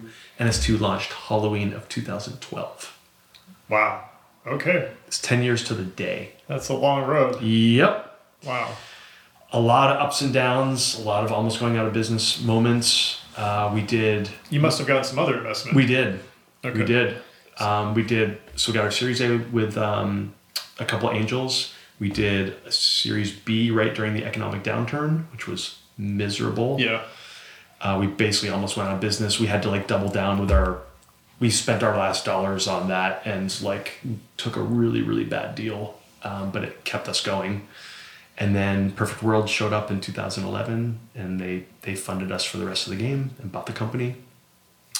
And um, let's see, we did. Oh, we also did crowdfunding, so that was a big part of it. No, you did. Yeah. That would have been before Kickstarter, right? So, It, that's the very good. So the month before Kickstarter launched, it was literally like May, I think Kickstarter was May of 2008, 9 mm-hmm. It was like March of that. We were like, hey, why don't we just like sell the game before it's out? sure, right. We got fans. they want the game. You can buy the game for 20 bucks or you buy the game for 40 bucks. And we'll do a constellation thing. So if you pay, pay 40 bucks, you get the, you look really cool when you play as a marine Right. in game. Get Yeah. this special armor. We made hundreds of thousands of dollars like instantly. Okay. It was like really, it was amazing. So what you're telling amazing. me is you also invented Kickstarter. Yep. I told them not to make it, and then I take credit for it. Yeah, exactly. Okay, We kind cool. of well, that's that's really impressive is because Yeah. that means that people have been following you for a long time. Yeah, they followed us. They were on our forum. We, I maintained. I literally myself maintained. I think I did it all back then. Apologies if it was someone else that I forgot about. Um, like I was in touch with the fans. Right. Like, we So- maintained our own forums. The, the site never went down for like a decade. Right. So community management was like a a pillar of huge your guys' part of it. company. So you had like a Huge part of spreadsheet of, people who supported you and Yep. that was, yeah. Yep. And we we always we tried to treat them as well as we could. I mean, there were some technical issues along the way that we didn't always weren't always able to do it. Like we supported the constellation badges from NS1 showed up in NS2. You know, we did the special marine black armor. Um, but like we, I was just on the forums. We were, we were actually doing like we had like some really popular YouTube videos. I really wish we kept up kept up with that. We did vlog style. Like here's Corey talking about a piece of concept art, and like we got nothing to show you, but we're gonna talk for 20 minutes about that. Um, and th- we got a lot of views. I, I really wish we had gone, Yeah. gone further with that. So from a design point of view, ten years is a long time. So Oh, yeah. what I mean, a big part of it obviously is we need funding. We need It to was all build bus- a new business and tech. Yeah. Uh, I mean, were there things? I mean, were there big Yeah. things you wanted to change design wise about the game? Or So the, the biggest one was um, bringing the commander over to the to the aliens. okay, which I still don't know if it was a good decision or not. I mean, ultimately, I just wish I made the whole thing class based, right. or we had made the whole thing class based. But um, I don't really think we truly learned the, le- the lessons from NS1. But the trick was, I knew that we couldn't just change the game radically, right. like because we're going to lose all of our NS1 fans. right. I don't know if I had put it together that those those uh, decisions we had made in NS1 were going to hold us back for NS2, but I think I just knew that we were, we could, we could make some changes, but we, we couldn't make much. Yeah. So we It's basically hard. I refined. mean, we, fact- we refined it. The fact that you had that many people ready to crowdfund you, Yeah. it's a sign that you were living with them, and the fact that you were living with them, you didn't want to let them down. Exactly. Right. So Yeah. it's hard to. It's almost impossible to imagine making a significant left turn. Right. Like that's That's it. that's the you know That's it. double-edged swords. That what they all say? Yeah. Right. Yeah. So, um, It was the floor and ceiling thing again. Yeah. It got us. It got us pretty far, but it held us back too. were you conscious of this at the time? I can't remember. Um, I think I knew. I knew. I intuitively knew that we couldn't change it too much. I don't know if I knew it was going to hold us back, but I never really think about the sales numbers for a game we're working on. I just like I just focus so much on the game. I'm not thinking about like what do I estimate that we're going to make. What do I? I'm going to spend like a week and think about that. I don't even even the game I'm working on now. Like I haven't really thought about like what it's going to sell because it just doesn't. It's not helpful. Right. I don't think unless it unless maybe you say like is this holding us back? So I do think about about what's holding us back. But um, so that was like a really difficult run. Um, it was also totally exhilarating. Um, and we actually when we released the game, we actually released a, an alpha of it. We had a playable alpha for probably at least a year, maybe two years before that. It was pretty rough. Like it was never running very well. I mean, it's a new engine. It looked great, but it was never running super well. Right. And Was that connected to Kickstarter at all? Like people would buy in and they get an early copy? Yep, or? exactly. Okay. Yep, you got it. Yeah, it's like true early access. Right. Like, you know, whatever. Eight years before. Right. When, was that? When, when did early access? 2012, 2013 on Steam? 13 or 14, something like that. Yeah. So we did this in like eight, I think. Yeah. Something like that. But we'd seen, um, well, at that time, we met John Graham, Mm-hmm. uh, Jeff Rosen from Humble Bundle. Okay. Yeah. They weren't they were like, "We got this idea. We're gonna stick your your game, and with our game, we're gonna put it together. We're gonna make a bundle, Right. And we're gonna like pre-sell, pre-order both of them. And we're Yeah. like, great idea, go. And then they like turned it into Humble Bundle. Yeah. we did the first bundle, and Right. look look what they did. Wow, cool. Yeah, so that we got another like 100k from that bundle, which was like Yeah. manna from heaven. Yeah, I mean, anytime you get money from your, uh, I mean, again, like anytime you get money from your, your audience, it's the best money because it doesn't have strings. And it's also like a proof that you're in the right direction, and like Yes. you know. So again, that puts you, even- although that puts you even farther into the hole of like what the expectations are and like what. So yeah, anyway, True that they, they hold. I wouldn't say it's brew here. I wouldn't say it's expectation free or whatever term that was, but like because they have their own, you know, come out with their pitchforks if they don't like the game, obviously. But Right. Well, no, that's what I mean. Like when you, since you're taking money from them, Yeah. it becomes more and more their project. It's not Yes. officially their project. Yes. But kind of like emotionally, from both of your perspectives, it is. yes, You know. and they want to see updates. Yeah. and they want to hear why you made a decision if they don't like it. You know, Yeah. like yeah. Um, so that was awesome. We just managed to just cobble it together. We had, you know, when Perfect World came in, that was the money we really needed to just do it right, and we had a pretty darn good launch, I would say. Um, it was we had been playtesting it so much, even publicly, semi-publicly, with all the alpha people. We knew that there, we, were, we weren't going to have any big hiccups on launch. We learned our lesson from NS1 on that one. Right. And it, like I remember, we actually flew the whole team to San Francisco. We had enough money to get our 15-person team all here, and we like had a, a party in real life, and Was most of your team like basically made up of people who they were were, of the original? they were? NS, mostly NS1 people. We had a couple that had found us on the forums from like um, we had a programmer who had like been fixing bugs for NS2 because we it was all open source. Right. We, we released all the game code in Lua. Yeah. So if you downloaded the game, you had, had all Had the the Lua. code. Yeah. Okay, that's cool. We made our own IDE. Yeah. Actually for Lua, which we actually out which we actually sold to other Sure. companies, which is crazy. Really? Yeah, Wow. we sold it to a whole bunch of companies. Huh. Like we licensed it to like seven or eight game companies, and so we shipped that with the game. Right. So players could like p- players could actually fix bugs locally and be like, "Hey, I just fixed this like armory crash. Here you go." Be like, "Thank you." Yep. And then they, one guy kept doing that. We're like, "Would you like a contract job?" Yeah. And then he's still with us. Yeah, we've. I mean, I released. We released this. We released the code for Civ Four, for Offworld. Did you? I didn't for know that. Old World. Yeah, Four was the first one like, Wow. from that series that did it. Although I think they've actually stopped doing that. But but I I mean I found it to be hugely valuable, Yeah. not just for the mods, but but yeah, they will literally find bugs. But it's not the fact they find bugs; it's you find people who are so passionate about the game that they're willing to jump into the code. And a lot of Yeah. those people I uh, we, you know we work with now. You Isn't know? that amazing? Um, yeah, I mean, so if you didn't do that, that would never happen, yeah, right? that's amazing. I mean, I. And So you launch, said launch. Oh, you were saying you, you were able to bring everyone, Oh yeah, and these are people that you worked with for yeah. 15 years or Oh my gosh, some of them had been there for a long time. Yeah, and uh, had some of these people you, you had you ever been able to meet in person? Some of them no. Some of them this Yeah. was the first time. Yeah. Wow, that must have been amazing. It's pretty amazing. Yeah. And it was very drunken and very exciting and like we just had a we hit like number one on Steam. Like I just Really? never Wow. forget. We just Okay. it went That's it was like awesome. The power of the community, right? Right. Yep. And back then, like probably I don't know, there probably wasn't even a game being released every day on Steam, or maybe it was Right. like one game a day. So like that helped. That helped a lot. Um, and then what was I gonna say? Um, yeah, it did super well, and then I me- I remember it did start to like fall again. It was just like NS one. I'm like, damn it! Like this is just like I just want it to grow. Like Yeah. why will it? Why will it never just keep growing? Yeah.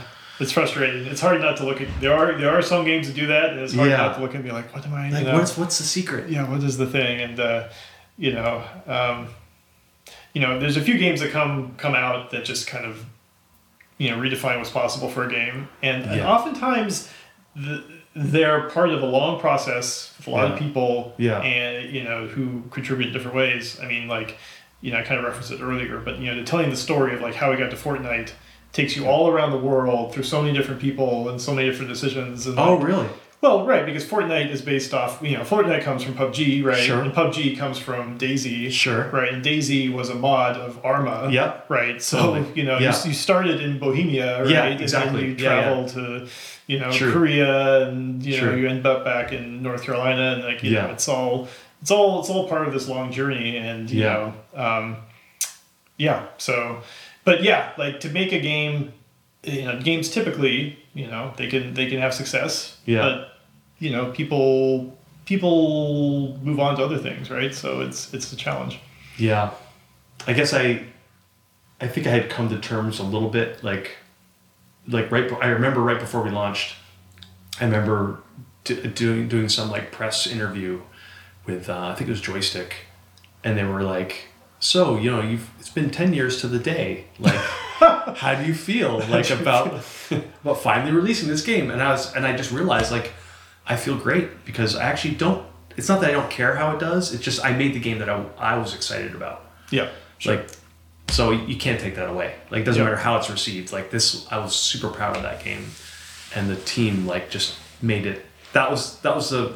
It was so much better because there were so many more people contributing to that game. It wasn't just like my game. That was like way more other people's game. Right. So you had changed kind of I had? I, I knew that I had to. It just was. It seemed obvious at that point. Like I just need to lighten up a little bit and like let go of some control. Um, and I think also part of it, I like it's weirdly I had done some country western dancing, Okay. and like I'd done a lot of country western dancing. As part of that, if you're following, you you kind of have to let the other person lead, Right.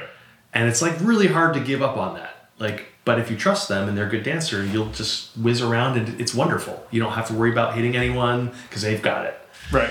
um, it's like joyful because it's like less you know you don't have to be obsessed with doing everything um, so i think maybe that had transformed me a little bit um, but yeah i just remember thinking like it doesn't matter how well this game does we like we set out to make the game we wanted. We accomplished a huge amount. We started this company. We built an engine. We were making a game that our fans will love. And they, they did love it. I mean I, I don't think they it wasn't like the raging success but i think it was like i think our meta our uh, steam reviews are like 84 87 right in there. Right. pretty darn good. Yeah. No, that is good. good we sold hit number one we sold uh over, like about around a million copies like That's great. super happy Yeah. you know No, I mean that's that's fantastic. it's amazing Right, I it just mean, took 10 damn years and, uh, you know, I mean, a lot of people work on game to game to game, you know, and you Yeah. have a story you can tell that like Yeah. you started this thing Yep. with nothing, with no real specific prospect, and Yep. then you know you sold a million copies, right? Like that. That's Unbelievable. That's fantastic. So It's unbelievable. We had a world. We had a world championship. We ho- we hosted a championship for our players. Right. In Cologne, we like rented an esports studio, and it was so exciting. It like, you know, I think it was like uh, 24, 24 of the top players, like four top clans, and they all faced off. And had, it was so exciting. I'll never forget that yeah, like um because it felt like and there are players from all around the world like all over mostly europe but europe and america and canada but like it was amazing to see again that world influence like um see all those players like loving the game and talking we would stay up late and go to the pub and like talk about like detailed design we should really change the fade's ability to this because like you got to talk to this guy he's the world's best fade player like he knows what, how you should change it so we you know we talk about it and it's so fun Yep. it's exciting yeah. Um, cool. yeah So um, you know the game the game comes out. Yeah. It does pretty well. yeah What what did you think you should do next? Like so then the that was like so then um let's see i think columbine had just or not columbine uh, sandy hook had just happened right around that time and i just spent like way too much time making like a, a gun game right. and i felt like okay i just wanted to like go bigger you know like reach more people and just kind of get out of this like gun fantasy thing and um and i you know minecraft was so amazing such an important game and so it's just so amazing to see people creating instead of just like shooting and so I got really started to get really excited about some kind of like cooperative game, non-violent game that we could make. And I knew that like uh, maybe more than half the team would still be supporting NS2 for a while. Right. So we knew we wanted to like keep adding maps and stuff again, hoping to make it grow. That was like the thing. And of course it didn't ultimately. But we like I think it was it was profitable basically. Like we, I think we cut broke even on that for Right. that year of extra work, but probably should have been doing something else. Did, was any of this content like? Did you uh, was it DLC or you were just trying? It was all just adding just free trying to stuff keep, to the game. Keep the game. the- okay. Yeah, we didn't ever want to divide the community, Right. so we didn't want to like split it with like, do you have this map? Okay, well if you don't have it, you can't play this game right now. We never wanted to break it, break our community up. So, um, so that was when I started thinking about um, what was a cooperative like building in space game, which morphed pretty quickly to Subnautica. It's the original prototype of Subnautica. Um, it was just me and one other person there How, working. how did you that. make? You say you started. It started in space. Yep. Which I guess makes sense for a lot of these kind of like people often default Yeah. to space. How'd you make the jump to water? I think we just noticed how many other people were making space games at that moment. Okay. And in particular, Notch had just announced his space Oh, game yeah. right around that time, 10 to the 3C Sure. or whatever that was called. Which Power then just that just, Just completely disappeared. vanished, right? Like that was the only time. But he scared us off. We're like, oh, we cannot do this. There's no way. I wonder if We're there's ever anything actually there. This is I don't know. because he was in this super weird place where he could just say anything he wanted, and everyone would be like, Oh "Oh, my God. yeah. what's this going to be?" That's what. That's how I felt. I'm like, Yeah. yeah. Whatever you, whatever you make, I'm gonna play. yeah, we gotta get out of this. Okay. Yeah. So, So- we, we're like, we're like, well, we, for this first prototype, let's just like, let's just do it underwater instead. I, I can't remember the exact um, decision tree, but it's just a prototype. So we felt like it's just two people. Ah, let's make a prototype. It's so easy. And to me, like really quickly, it became clear that it was going to be. I was just really excited about it.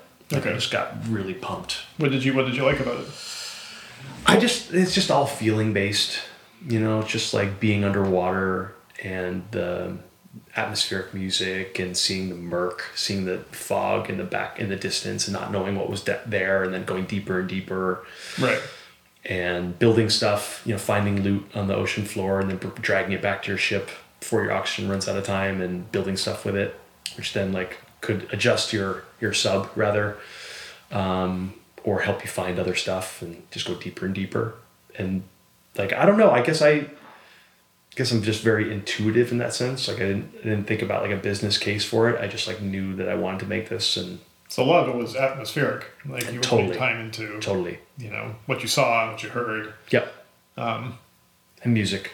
Yeah. Music always gets me excited for a game, a prototype. I usually find the music first before working on anything else. It's like- was what did you with Subnautica? Like, did you like was there something you already knew? Yeah, just a, there's a track from um, who was it? Um, why am I forgetting the name of them now? Uh, Solar or Trance, two persons. Um, Solar Solar Fields. right. There's a track from them that I just like. That was that was the Slapped it in feeling there, and- that was it. And our soundtrack ended up like being some, somewhat close to it. Um, not surprisingly, I guess. Um, so yeah, we just started iterating on that, and I, I thought like maybe this game we could make for iPad. Like I thought this could Oh, be really? like a yeah, which of course we, it's hilarious looking back on it now. Wow. Yeah. But I think we didn't we didn't really know what to do with mobile. No, know, like you know, if you weren't if you weren't in the mobile industry, you know, it it was like it felt like you should care about it, but I did I never knew how to how to I what to do. So um, you have to make a totally different game at that point. You Yeah. know, like it's the screens were tiny, the hardware was slow, yeah. and it's yeah, monetization was unknown, and Also, the the audio would not be no, a key part of the experience if No. you're playing on a tablet. True, true.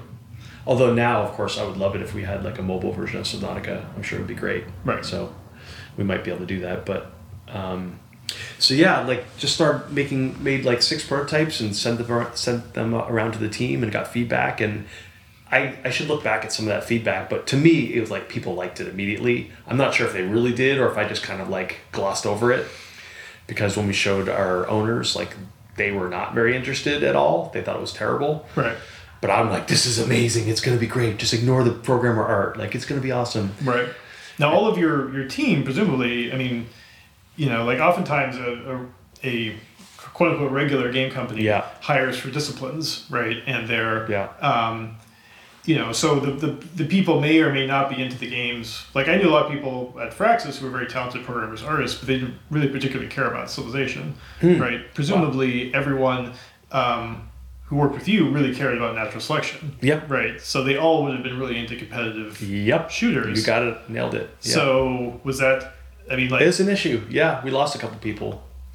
Um, you're like, you're making a single player underwater non-violent game. Like no, you know, a couple people were. I think I can think of one person that left. yeah, Um, but I think people were very hesitant at first, and then over time we convinced a bunch of them. And we like to do new genres. You know, like we've learned that about ourselves now. Even though the first two games were the same same genre, um, we you know combined two genres to kind of make a new genre. Subnautica was Right. like very different than you know RTS FPS competitive, and a new game which I can't wait to tell the world about soon is like another new genre. yeah. Um, we like to keep shaking it up. Did um. Shoot, what was I gonna say? Um. Well, I was going to say the people that we've we lost a couple people in the beginning, but now I feel like we're going to keep the people because the people that we have are people that have understood. They're they're more people that want to keep doing new things. Sure. So I think that we won't have that kind of turnover problem. Is there a design aesthetic that links natural selection and Subnautica? I mean, it's the same art director, Right. Sure. so um, I think there is. I mean, the aliens are very Cory. Sure. Yeah. Yeah. Okay. that makes sense. Um, I think there is. Yeah. Yeah. I mean, the aliens are a lot about what makes Subnautica work. Yeah, I think. yeah. Like, um, I mean, I guess one on Earth would be interesting, obviously, because also Earth's oceans are really cool. Yeah. But the mystery of you know, even if you see like an amazingly modeled, you know, lionfish or whatever, you're still aware that like it's within the realm of possibility of what you're going to see. Yeah. Right? But the, one of the big parts of Subnautica is you have no idea exactly. what you might see next. right? exactly. Um, and that's that's a huge huge part of it, right? Yep. Um, and so I assume that was always like Yeah. one of the core ideas. Absolutely. We, we never were going to make it on Earth or make it real. Never. We were never going to have like normal sharks or anything like that. It would never, just wouldn't fit. Yeah. Yeah. I think you sort of um, alluded a little bit earlier when you when you first mentioned Subnautica. Did you originally think of it as a co-op thing? It was originally going to be co-op. Yep. Okay. But that was really early. It was like even before the first prototype. That's that was the thinking. And then as soon as we got to the first prototype, I think we were. I was still thinking co-op, but um, you know, we knew we were just going to make the first prototype would be single player just for you know technical reasons. Sure. And after the third or fourth prototype, I don't know if we were even thinking co-op anymore. I think we always knew it could happen, but you know, the more we had iterated on that, the farther we are getting Yeah. away from it.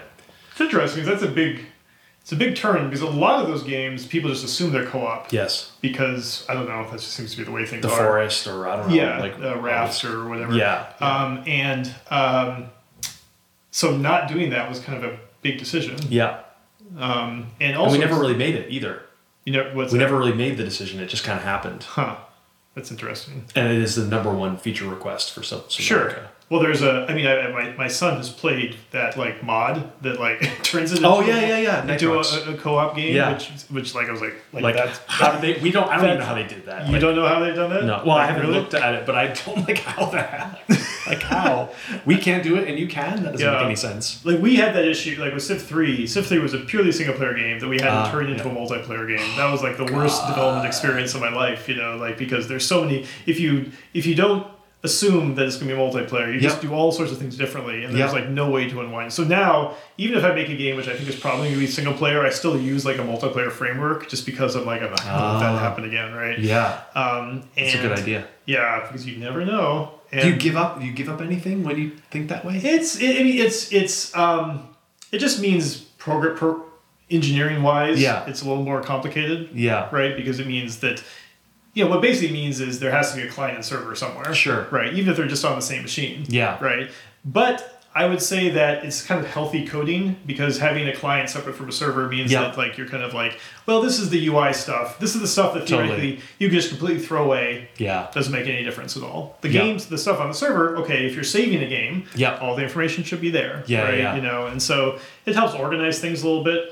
Um, but I, I do like sort of fantasize sometimes, Hmm. like, oh, I just want to like just call the function Yeah, directly. exactly. I'm just gonna Good grab this data right now. Exactly, like, yeah. Just give me a give me a pointer Yeah. to the server and I'll just do it directly. just like look it up and use it. Yeah. Um, so it's just kind of one of these, one Yeah, of these I know what you mean. We all, you know, if you've worked for a while, you kind of just develop a system of doing Yeah. things. And Yeah. to me, this is more just like, well, this is how I do stuff, right?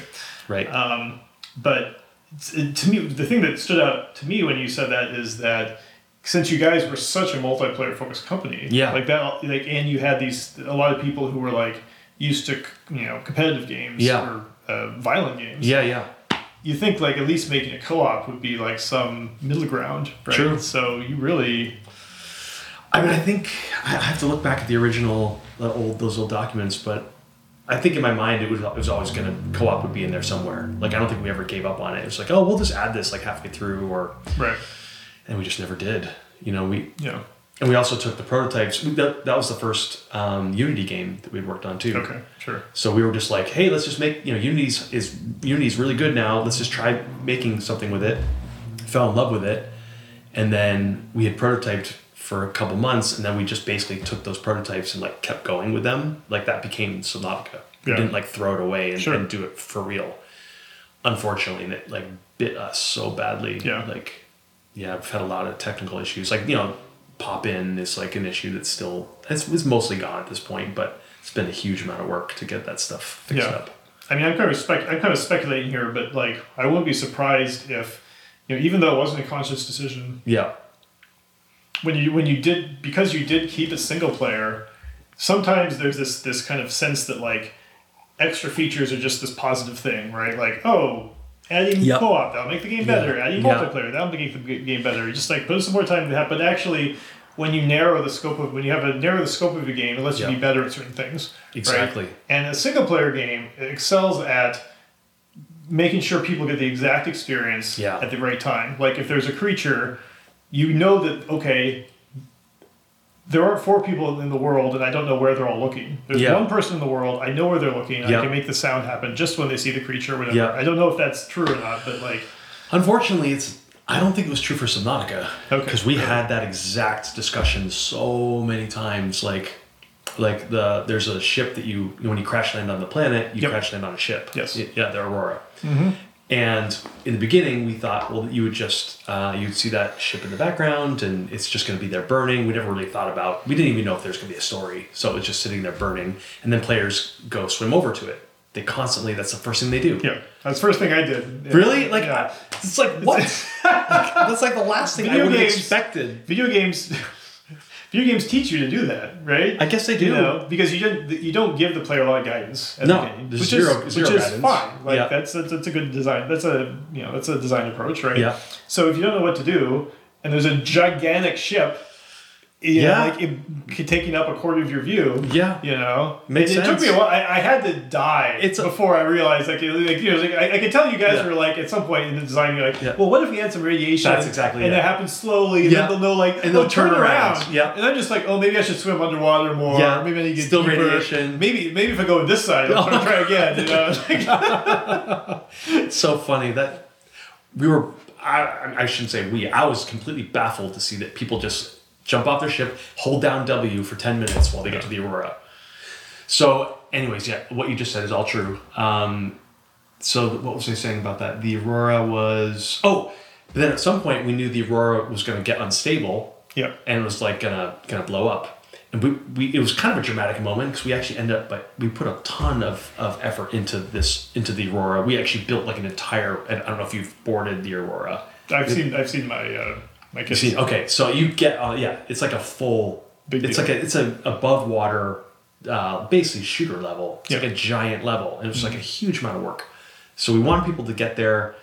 We want people to see it blow up. Um, and but we're like, well, we don't know where they're going to be in the world when it blows up.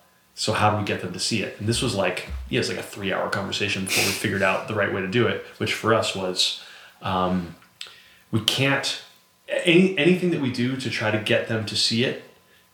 Uh, people are going to figure out how to game, right Like- sure oh yeah yeah yeah I get it and it's going to become it'll it'll feel transparent. Like, oh, you just have to like if the rule is after eight minutes, if you're on the surface and you look at the aurora, then you hear the first rumbling like that. it's going to work for a lot of people, but then long term, it's going to feel really false. So we just didn't want that. So we ended up by just saying, well, um, let's make sure it blows up in a time when players are still exploring that rough area and they haven't gone very deep yet, so it's easy for them to get to the surface. And then we're gonna um, like fore- foreshadow it like a bunch of times with some radio logs, so people kind of know it's coming. Right. And then when it does then does a countdown sequence, so you have time to get to the Right. surface Yep. if, if you're down if you're diving when the countdown starts, and if you miss it, we're gonna make the explosion underwater feel as about as cool as the above water. So we do like I don't know. I think we actually removed it last minute, but like when the explosion happens, like fish like fly by you, Oh, okay, yeah. and like it sounds really cool, and like you just see it happen underwater. So that was our that was our kind of our mantra, which is like don't force people, don't make it apparent how the how the world works, don't force people to do anything, and then to see something cool and just make it cool, like wherever they are. Right. That was kind of that was our solution. That was a long answer to a different question, but yeah. Um, Yeah, I guess we were talking about like what making it what making it purely single player brought to the game. Oh, so it wasn't easy for us to make Yeah. to just be like to have them experience that. In fact, it was quite the opposite because players have really different playthroughs, and we wanted we wanted that. Right. We didn't, and we you know as you noticed, we don't have quests or anything like that. Right. You're, there's no hand holding, Yep. so we want players to really have that feeling where they're um, they feel like they're really exploring it for Yeah. real. Um, so it's also basically a you know it's a survival game. Um, uh, you know, part of it is right. Yep, Um, I mean, was that? I, I don't. it was not intentional. really. No. Okay. Um, I'm trying to remember where the state of the industry was for survival games in like 2013 or whatever. They were kind of to- booming. Yeah. survival early access i think was really happening Yeah. 13 and 14 and we when we launched it in early access we didn't have food or water as a as a component or a mechanic Really. and i'll never forget someone in our community like on steam for steam reviews said how dare you make a survival game how dare you make a survival game without food and water Right. and I'm like, what makes you think it's a survival game? I just thought that. I'm Right, like, sure. because every other game out there at that time in early access was survival. Yeah, sure. And you are literally crash landing on an alien water planet. Of course you have to survive. Like Yeah. the theme was there. So we added food and water. Right, Like, sure. just to like give them what they wanted. And it worked worked for many other reasons. But Sure. Yeah. It's funny. We keep coming back to this theme today of like the thing that should be obvious that like, you know, like guess. that you don't know until your players are like, hey, don't Yeah. you realize that blah blah blah. True. Um, True. That, that is that's game development. You know. I, I guess it is. I hope it's not just me. Yeah. I hope no, it is it's, other it is people. absolutely game Yeah. You know. Um, it's it's. I mean, to me, that's that's why I, I love the early access process. Is um, you know, I, I've just for me personally, Yeah. like you know, releasing Civ, Civ three, there were so many things that should have been obvious to me Mm. that I just didn't realize until it got out there, and because it's just impossible. One person can't figure out that stuff on their own. The No. team can't figure out that stuff on their own, um, and so you know, you got to find a way to get, you know. It's like oxygen, right? You got to figure Yeah. out a way to get get it in into the game before before it gets out there. Um, Right. So It's like beginner's mind too, because like you don't have a beginner's mindset when you see the game anymore. Right. But new, all these other new people do. So they notice how big something is on screen. You don't even notice. You've internalized what it is. You don't even see it anymore. yeah. So So so early on, then like the first version was it was it kind of more of a building game. That's how you looked at it, or like what did you? What didn't did you even see? really know. That's what was weird. We ran out of money. Uh, Oh, okay. We ran out. So NS two, we made something like three million bucks, and we, you know, piled it all into Subnautica. We'd gotten a little extra money to get to just get one more month, so we can get it, you know, rough enough, you know, Mm-hmm. ready enough for a rough early access. And uh, we launched it, and it was just it was like doing okay. Like it was, you know, like basically right at the break even level Right. and we're like, oh, this isn't what we need. We need it to be a lot bigger than this. Right. Now what did so what did the game have at that point? It was really, really rough, really minimal. I think you could just swim around, and I can't remember if we had um, procedurally generated terrain or not. I think we might have. Because we'd actually released like a terrain generator tool before the game came out. We wanted people to code up their own procedural generation, which we could use. What? Yeah. you have to explain We- yeah, okay. Yeah, it was a lot. We made, uh, we, we toyed around with procedural generation of the landscape Right. of the planet. And so we made a tool where anyone could basically write their own algorithms it wasn't shader code. It was I forgot what what, what the framework was, but we made a basically a mod, a little mini mod where anyone could like write code. Yeah. And if they like run it in the game, it would like, create all this terrain that you could swim around. Oh, so there. like you gave people the ability to write a map, a map script, basically. yeah, procedural Yeah. terrain Well, that's what I, yeah, we, that's we, right. call, we would call Yes, it. yeah. maps. Yeah. Um, okay. So I think we, we had used that we had released that before and hoping that people would like create a bunch of stuff and like stuff we could use that would be better than what we were doing. And then I can't remember. I think we actually right before early access, like a couple months before, we realized that wasn't going to work, Mm-hmm. and we just needed to like hand sculpt the entire world Right. because the look we were getting out of that was like pretty good, but not as good as we thought it needed to be. Right. Yeah, I was about to say I didn't. I wasn't aware that the game was procedurally. It's not. It's not. So you No. you attempted that. Wow, and then you went back to Yeah, or you went months. to. Okay, how Months much time did you have to make that change? So I, I feel like we probably had like six or eight months. I can't quite remember. It was around that amount of time. So what we launched with was like a crafting system, a pretty small world. We didn't have a submarine. There was no Cyclops submarine, Okay. which is funny for a game called Subnautica. like yeah. Um, we did have the Seamoth, which is like the little tiny submersible. Uh, we didn't have any base building. We didn't have survival elements. We had no story. I mean, it was like a pretty. It was like a core. It was like three hours of swimming around in safe shallow, the safe shallow area, and crafting stuff and atmosphere. Right. It was like just a tidbit. It's like this is where this is where we're going. Okay. So you could you could craft your oxygen thing and your That's right. your, Your fins knife and- and, your fins. That's and right. your- And a flashlight and maybe a couple other small things, and that was kind of it. okay. and just kind of the world was big and kind of empty. You would actually just swim to the edge and it would just become like flat, or just like you you get to the end of the world, Right. You know, um, and Was there any sort of progression or no, No. nope, So it was a Pretty rough. sandbox basically. sandbox. Yep, Wow. Okay, And- so that is, that is that's pretty early access. it's pretty early access. Yeah. Yeah. I mean, it's a miracle that anyone like bought the game actually, but like luckily the NS2 folks had a bunch of them had come along and you know fans, and then um, and I, I immediately knew we had to like really firm up the game fast because we're, Mhm. this was not going to be you know we're, our trajectory is not good, so we just cut like multiplayer formally, Right. formally cut. Story was formally cut, which was later reintroduced. Um, I had I had all these ideas about like terraforming the world, like you're you're there to like build um, habitat for like you know thousands of people before before they arrive. Like that would be the goal. Oh wow. That's that was all cut. that's a big difference. Yeah, it's completely different. And then we just like leaned into the stuff that seemed that people seemed to like, which were like we had a couple we had like one big creature that people really liked. And they're like they were like awestruck when they saw the big creature, the reefbacks. Mm-hmm. And so we immediately moved more towards big creatures. Um, and then let's see, but I, I'm trying to remember what the main the main core pivot was. It wasn't Because like you're talking about cutting, but really what you're doing is you're reprioritizing. You're saying that's right. like That's right. I want to do. we need to do this instead. Yep. So what's you know what's the this basically? That's right. And we realized that the tension was working really well. So we I was thinking we'd be doing a lot more like underwater cables and building and tension, you know, cables snapping and stuff like drifting down into the murk, that kind of thing. But we didn't even do that. So I think I'm trying to remember what the next update was. I mean, we added survival elements, and then we added big creatures, and we added some big scary creatures, like eventually the Reaper Leviathan. We saw the Aurora. People were always swimming you soaring, Right. swimming towards the Aurora because we saw you swimming to the Aurora. Yeah, yeah, yeah. We added the Aurora. Um, That's awesome. I mean, think about that at a high level though. Like I mean, presumably was was Twitch going on at this time? I suppose it was. Like you probably. we weren't. No one really covered us on Twitch. It was you.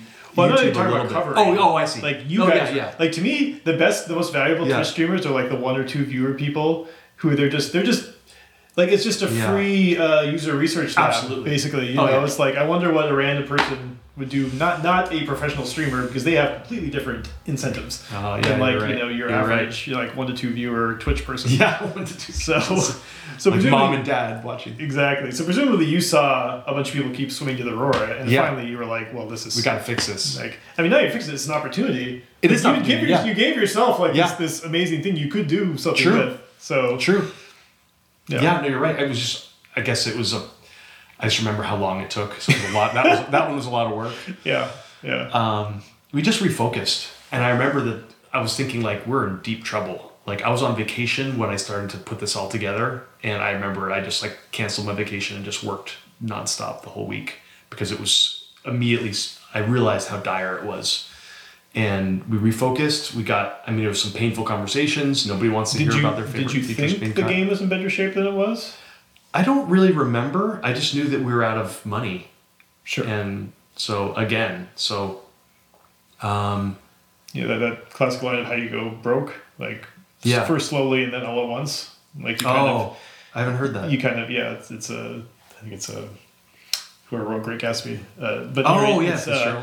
Yeah, um, and uh, but it's basically like you'd been doing leading up to this slowly, and Yeah. now suddenly you would hit your crisis moment. You're like, oh crap, this is like there's no there there. Like it's just it's a it's a world, it's an atmosphere, it's really beautiful. We had actually seen we'd actually done like a like a PAX showing. We had a PAX booth like right like right before, like four months before. And it was similar. We had just shown people they had like a three minute demo where they could like they had a, a, a goal, like craft this thing, go here. It just because we needed something and people did respond well to the environment. They really liked the environment, and it felt, I don't know, you, you never really know, but your get your gut is telling you like, are, are people really liking this, or are they just saying they like it, or you know what? You just feel it, right, when you watch people, and it felt like they liked it, but it just they're just kind of wanting a lot more. Yeah, when you said that people responded really well to big creatures, like how did you know that? Just uh, Twitch streaming and YouTube. Yeah, okay. So Yeah, you just watch their you watch their face. Yeah. They're like, oh my god, I found Cthulhu. Right. You know, like, and they're just like, oh my gosh, they're like, they're completely swept off their feet, right? And the thing is doing nothing. Yeah.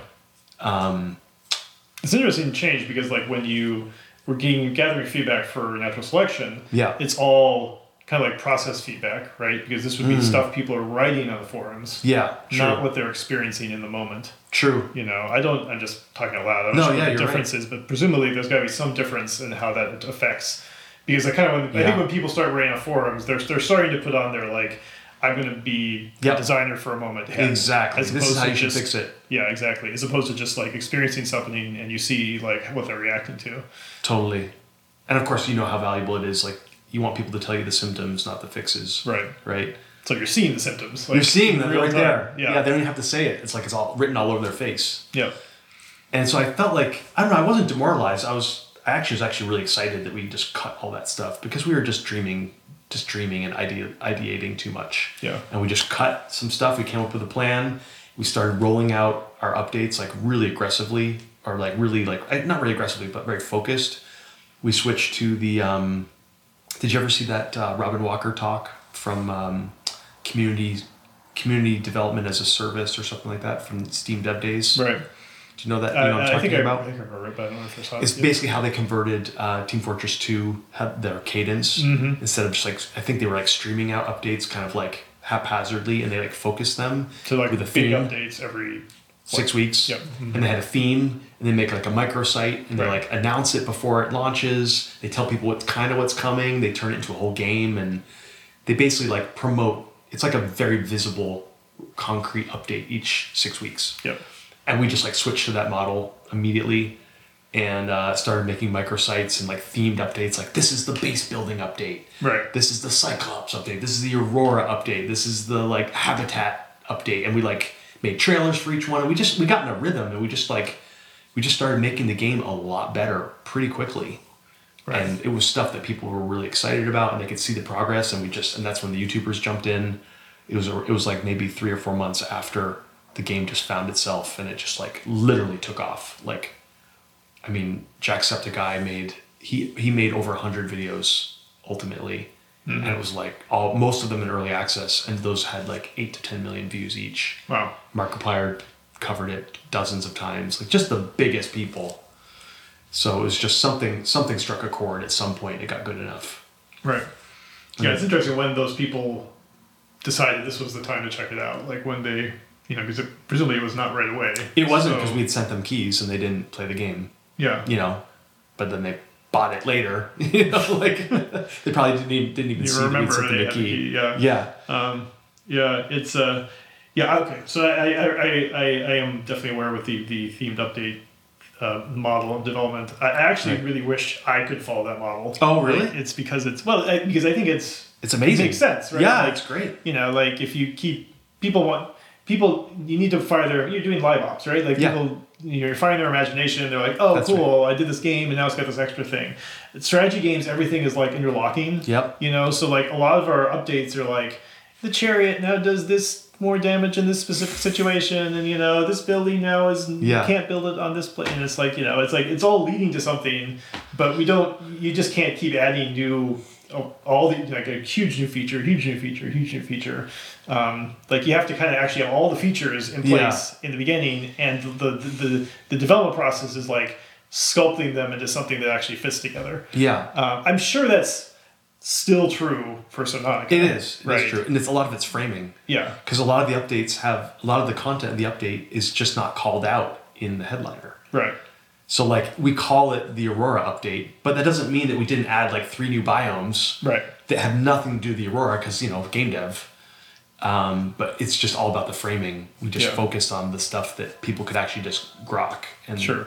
and like, oh, I want to play the game again. Yeah. I mean, you're telling a story, and presumably, Yeah. You know, I, I know it's all kind of like a spectrum, right? Presumably, sometimes you're calling out things where parts of it were actually available before. Yeah. It's just like now's a really good time to shine a flashlight on it. Yeah, right? pretty much. Yeah. Yeah. Or we might have even occasionally held something back Hmm.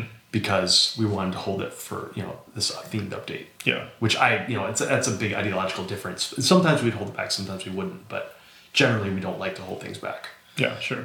But um, But yeah, I mean, I think it's I think it's something I need to think through myself, like Yeah. get better at because I think it is a very good way to evolve, to talk about your game, yeah, keep keep the numbers going up because now you had you had you made a game it's finally grow- it's where growing. the game grew consistently, right? It was unbelievable. And by the way, we should talk about that because I think you can do it in a strategy game. I think it's just a it's a mindset shift. yeah, And it's it's not fun work to try to figure out to scope to scope and I think- production. it's not fun. I think that may honestly be part of the problem. Yeah. is um, like you know it it it's it's a lot of work and my job already seems pretty hard. Yeah. like just to be totally you know Yeah. honest about it. Yeah. and like it's like to like put that level on top of it. Like that sounds it's not super. super difficult. It's not super fun. Yeah.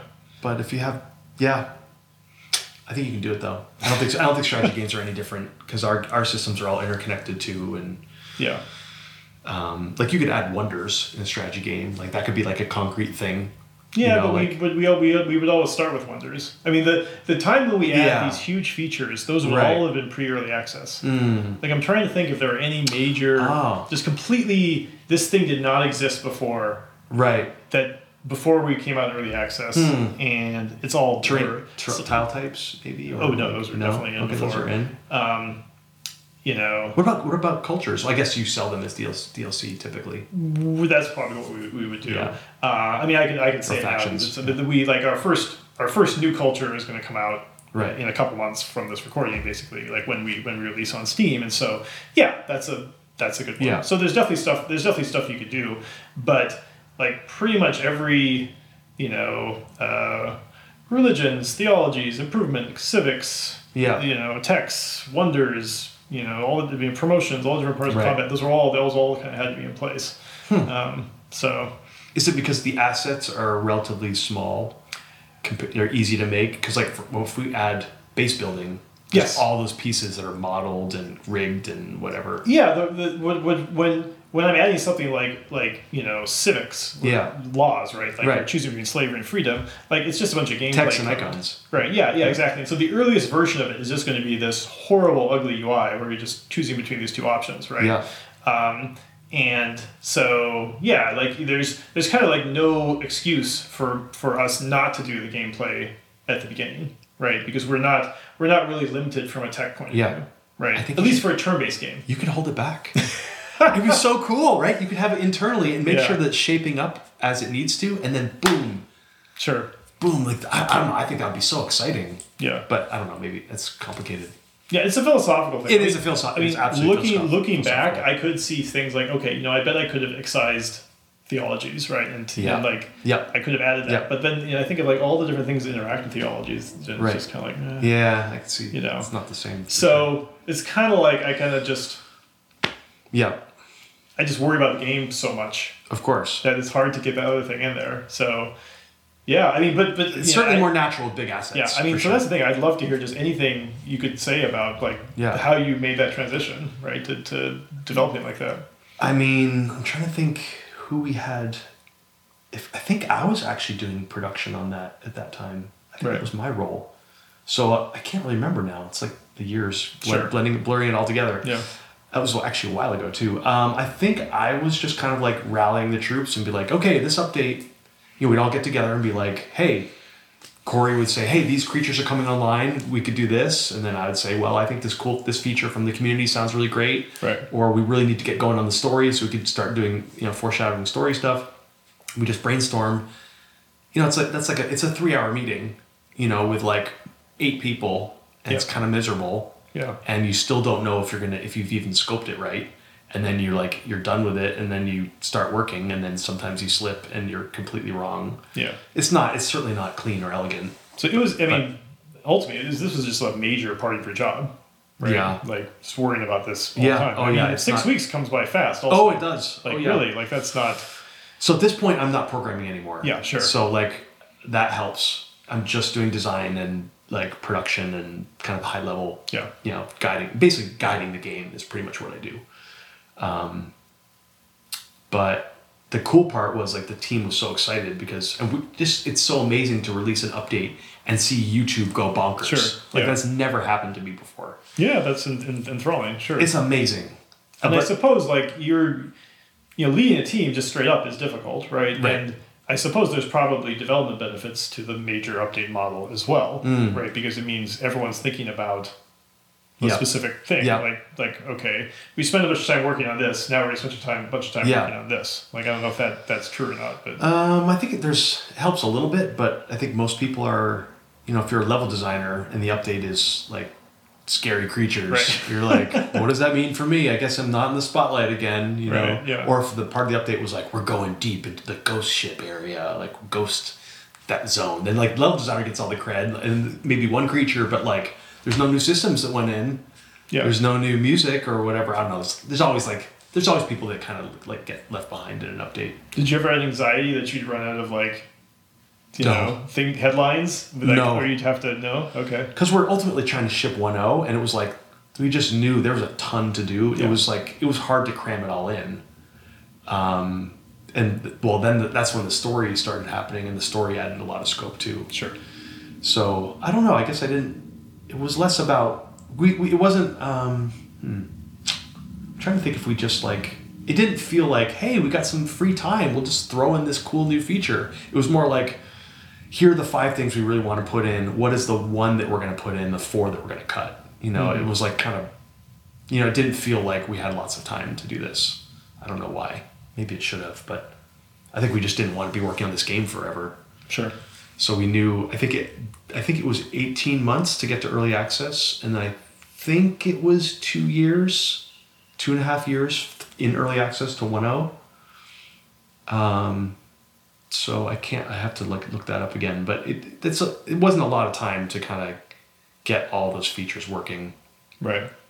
Um, yeah. I mean, there, there aren't a ton of examples of games that came out and sort of started very slowly on early access and then right like snowball. Like oftentimes when people talk early access, what they're afraid of is like early access is their real launch, Ex- yeah you know. And so like if they if that doesn't come, if that doesn't hold water. Now of course, it could be that that was possible back in 2014, 15, yeah whatever yeah, this right was. around there yeah Um, and it's not true nowadays. I'm not sure.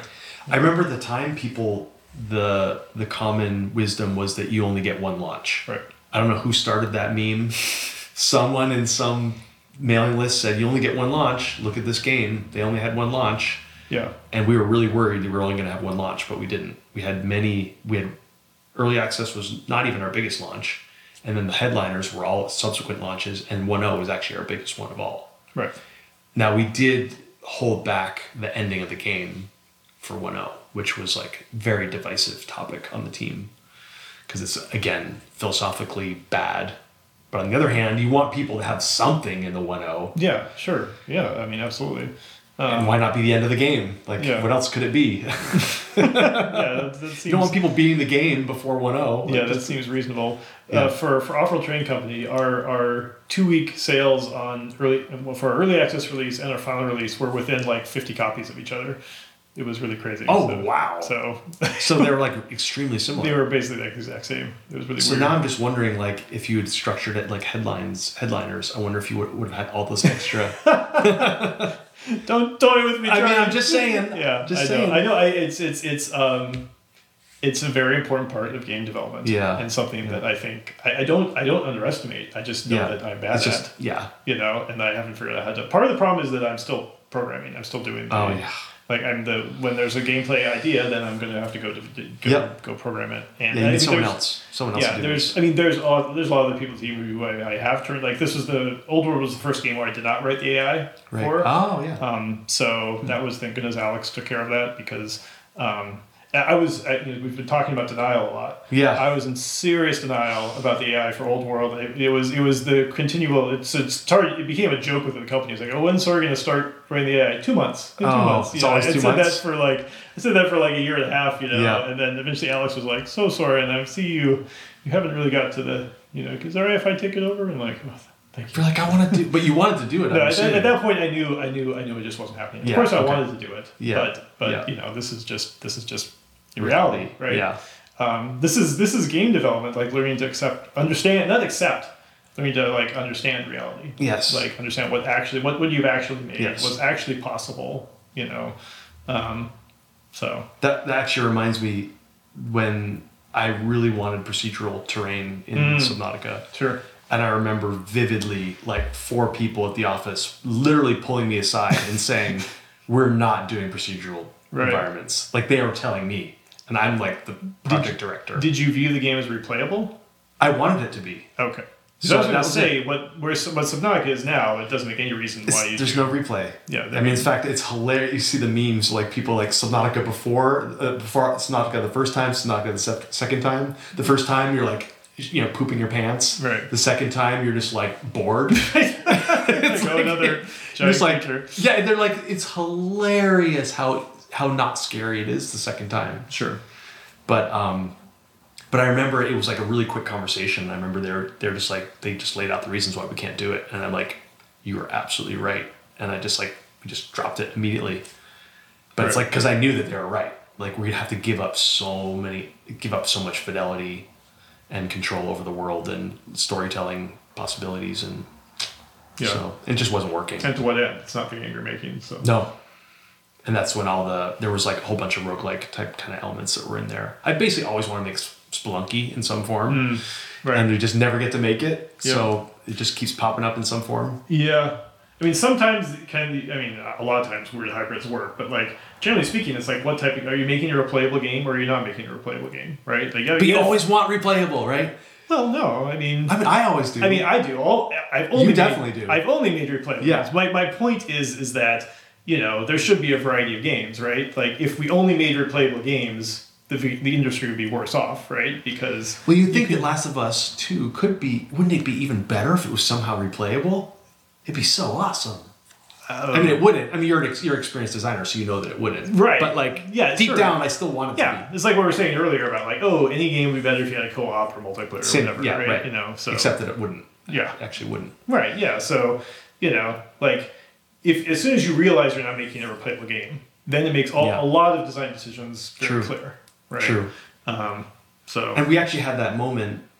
Uh, so we understood replayable stuff went away, but also, oh, at some point, we, we were having a problem with the performance even before early access, like just getting the game running well enough, that kind of performance. Um, and I remember thinking, okay, well, if we keep doing this like iPad idea, like we're still going to keep the game running on iPad, and it's going to be beautiful. This is like a huge nightmare Right. of work, right? Um, you're going to lose your water there. That's okay. It's okay. there. Um, yeah, like to make it replayable would be really hard. And we just said, hey, well, if we did, even if we don't optimize, uh, same thing with uh, uh, system requirements, right? If we like say that our system requirements are like DirectX 7 or whatever it was at the time, pretty low, how much extra engineering work and how much trade off are we going to have to make on the art? um, versus how many sales we make, it became clear like if we just like do as well as space engineers, they sold a million copies. Right. We'll be really happy if we sell Yeah. a million copies. Sure, What are their system? What are their, their system requirements? Like pretty high. Okay. Okay. Cut iPad. Like we, we just made our lives a lot easier, and by doing that, of course, we ended up by selling even more. Right. But so, anyways, the cutting like gave us a ton of energy, and aiming, I guess, aiming lower Yep. somehow made us sell better. Yep. Um, all right. Well, let's talk about some of the like the the things that make an underwater game interesting and, and work. Um, because there hadn't been a lot of successful. Yeah. Um, and that maybe they're still. It's not. It's still not like a very common No. common thing. Um, and I mean, one thing that that stri- strikes me is that um, it is, you know, it is good for tension Yeah, because time. that you don't because when you're on a flat plane, you kind of know where the wh- where things can come from. That's a from. good point, right? yeah. You can figure that out very quickly. Yep. Whereas if you're underwater, stuff can come from multiple directions. It might be below you, might be above you. I hadn't you. even thought about that. You can yeah. turn around, something completely surprise you. You'd have no reason to think it'd be there, right? And then there's also the the wonderful thing, wonderful, I guess I don't Yeah. know, but the thing of like, you know, you go in a cave, you get disoriented, and suddenly you don't know which way is up. Yep. Um, like those are all really interesting things, right? The theme was just tension, tension, tension, and I think in the beginning, this whole terraforming idea was like not tense. It was just like, you know, I wanted to like have this like construction, this happy, happy go lucky feel, but that's not what the game was. It was tense from the beginning. So it was always tense, and that, and so uh, It was always tense, just from what you just said, right? Right, yeah, just yeah. you're swimming. Oh my gosh, anything could come at me from any direction. And you thought that was, and you thought that was interesting, so you pursued it. it was so clear like i didn't see it until we, you could Yep. see it on people's faces Yep. and that, that's when they responded to the big creatures because it was already it was playing into the tension of the game Yep. and that's when we were just like okay this we're making a scary game Yep. Yeah, there's gonna this giant creature behind me, and I have yeah i can hear i can hear it moaning Yeah, oh, from yeah, that's- somewhere That's, why sound is so important for this Oh, game. yeah. Like, Oh, yeah. you know, the uh, it's it's kind of a, you know, sound often gets kind of the secondary classes, and they, they you know they, Yeah. they, they get a lot of games don't put in, but this is definitely one game where, like, you can tell that putting a lot of effort into the sound design really paid off. and the you fall know? off the fall off distances for sure Yeah. but yeah like that the tension was like definitely the core um, core emotion Yeah. but um Yeah, it's fascinating how like something that you think is like so important, you know, this key part of the game yeah is. I mean, correct me if I'm wrong. Is not something you thought about much when you started it. It wasn't. I mean, I think I definitely my instincts are going towards like more intense kind of game experiences. Sure. The tension was in the background, but I, um, even my references for that are like again James Cameron, but like The Abyss was a big reference there, Sure. which is obviously super tense. Yep. But I never had framed it as like I never would have thought we were making a scary game. Yeah. Like I knew it was going to be beautiful and kind of like evocative, but I didn't really think it was going to be that tense. And then it just became like straight up terror game. Like people are like, "Yeah, you made a horror game," you know, and like I'm always like, "Oh, we made it by accident." Yep. Because it was just it was just ripe pickings, right? That's what the game was. You know, you have to listen to the game, right? You make the you make the game, you think you know what you're making, and then you play it and you realize you're making something different or that it's much better as something else. And so you pivot towards that, and then it usually comes to life. Right. Um, the the crafting side of things. Yeah. Um, I mean, to me, one of the strengths of it in this game is because you don't have, you don't have missions. You don't like kind of give the player a lot of. Well, I mean, you don't give the player a lot Zero of direct, direction, direct almost zero direction, yeah. Like the crafting is the direction. That's it. right That's exactly you it. know and uh, um, you know if someone misses that i, I imagine you know they're, they're probably if, if there were players who missed that i assume Yeah. that they probably never connected with the game right I saw people bounce big Right. time. yeah and that you know that's inevitable but Yeah. like um, but yeah like that was that was a really strong hook right Yeah. um, We got that uh, from Don't Starve. We Hmm. tried so many different crafting setups, and the Don't Starve one really made a lot of sense. can you be more specific about like what that means I mean, uh, the uh, yes, the because you can see the ingredients. You know, it can. Sh- it, first of all, there's a few things. One, the menu itself expands yes over time, so it's modular and it kind of provides some discovery in the crafting.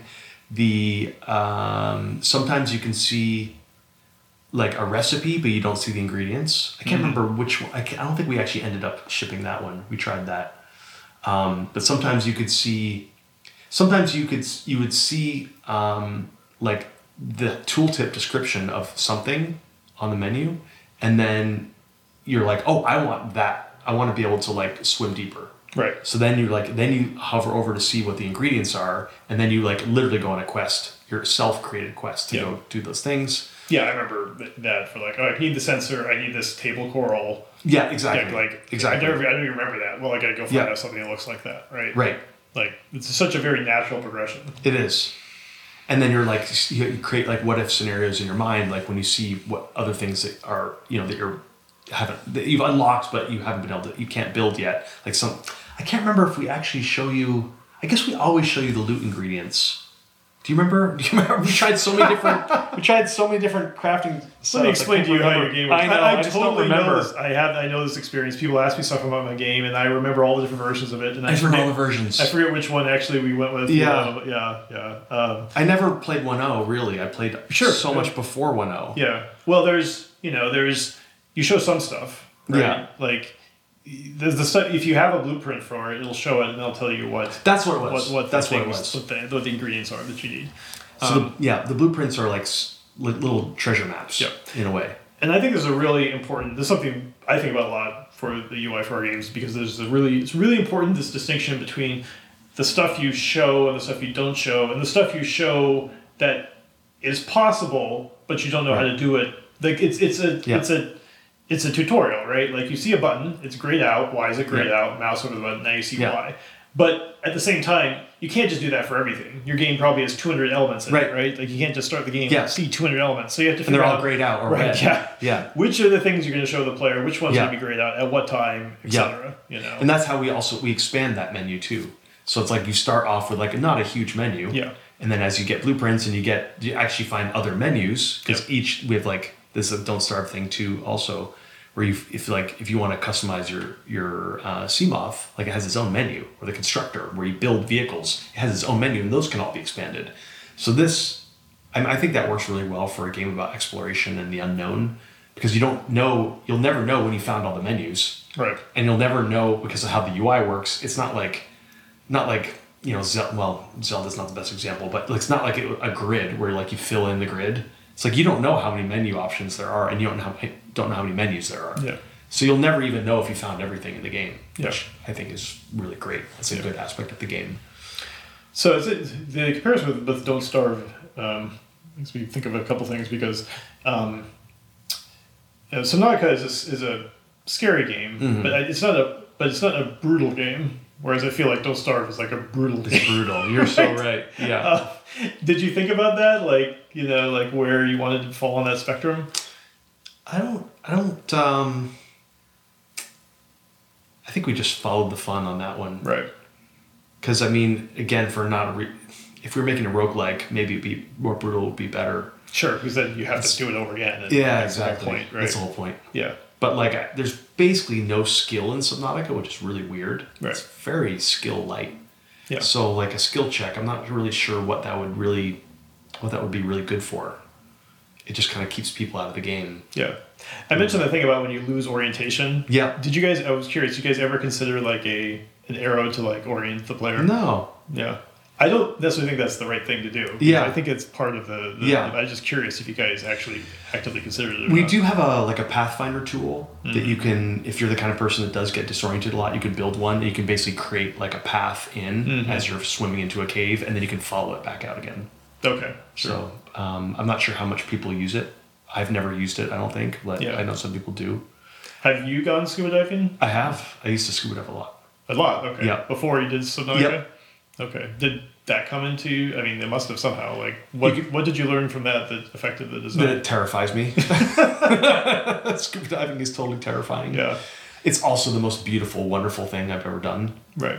And I think both of those things are in Subnautica, so I think Sure. that's part of it. But I would love to be able to master my fear in scuba diving because it's just all mental. It's Yeah. just a stupid mental thing.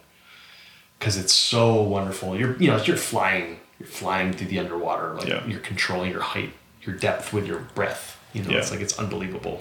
Yeah, there's a lot more. So I actually I just did my first scuba diving last Oh, nice. December, Yeah. um, and uh, I was amazed how much more technical it was than I thought it Hmm. would be. You know, I mean, I, I had no idea. I was like, well, you put the thing in your mouth and you breathe and you go underwater, Yeah. right? I was like, That's no. about it. That's about it. It's like, you know, you got to balance out your gases and you Ah, know, someone you else does so that for you. fast. You, got to time yourself. Well, yeah. yeah. like, Usually someone else does all that for well, you. sure, if you have an instructor, but even then, you still have to be aware of it. But there, Yeah, there's yeah. like there's just one moment where I was still going through the the training, Yeah. you know, and I was at, you know, like at six feet deep. She wanted me to prove that I could like take my know, mask no off fun. and put it put it back on, and blah blah blah. And I have this specific phobia of I I like I've never opened my eyes underwater. Oh, I'm the same. Right? Really? Okay. Yeah. I don't know where it comes from. Like they're not gonna like pop out of my head or something, but like I just I can't do it, and I just wouldn't open my eyes, which makes no sense. But uh, so I panicked. and like you know I shot Yeah. myself off to the surface, and then you know like it the the the terror only got me later. Where I was like, if I had been on the bottom when I had been trying that out, and I was thirty feet under, like I could have seriously hurt myself, Mm. like in that situation. And like you know, so you you you play it back, and it's like oh like.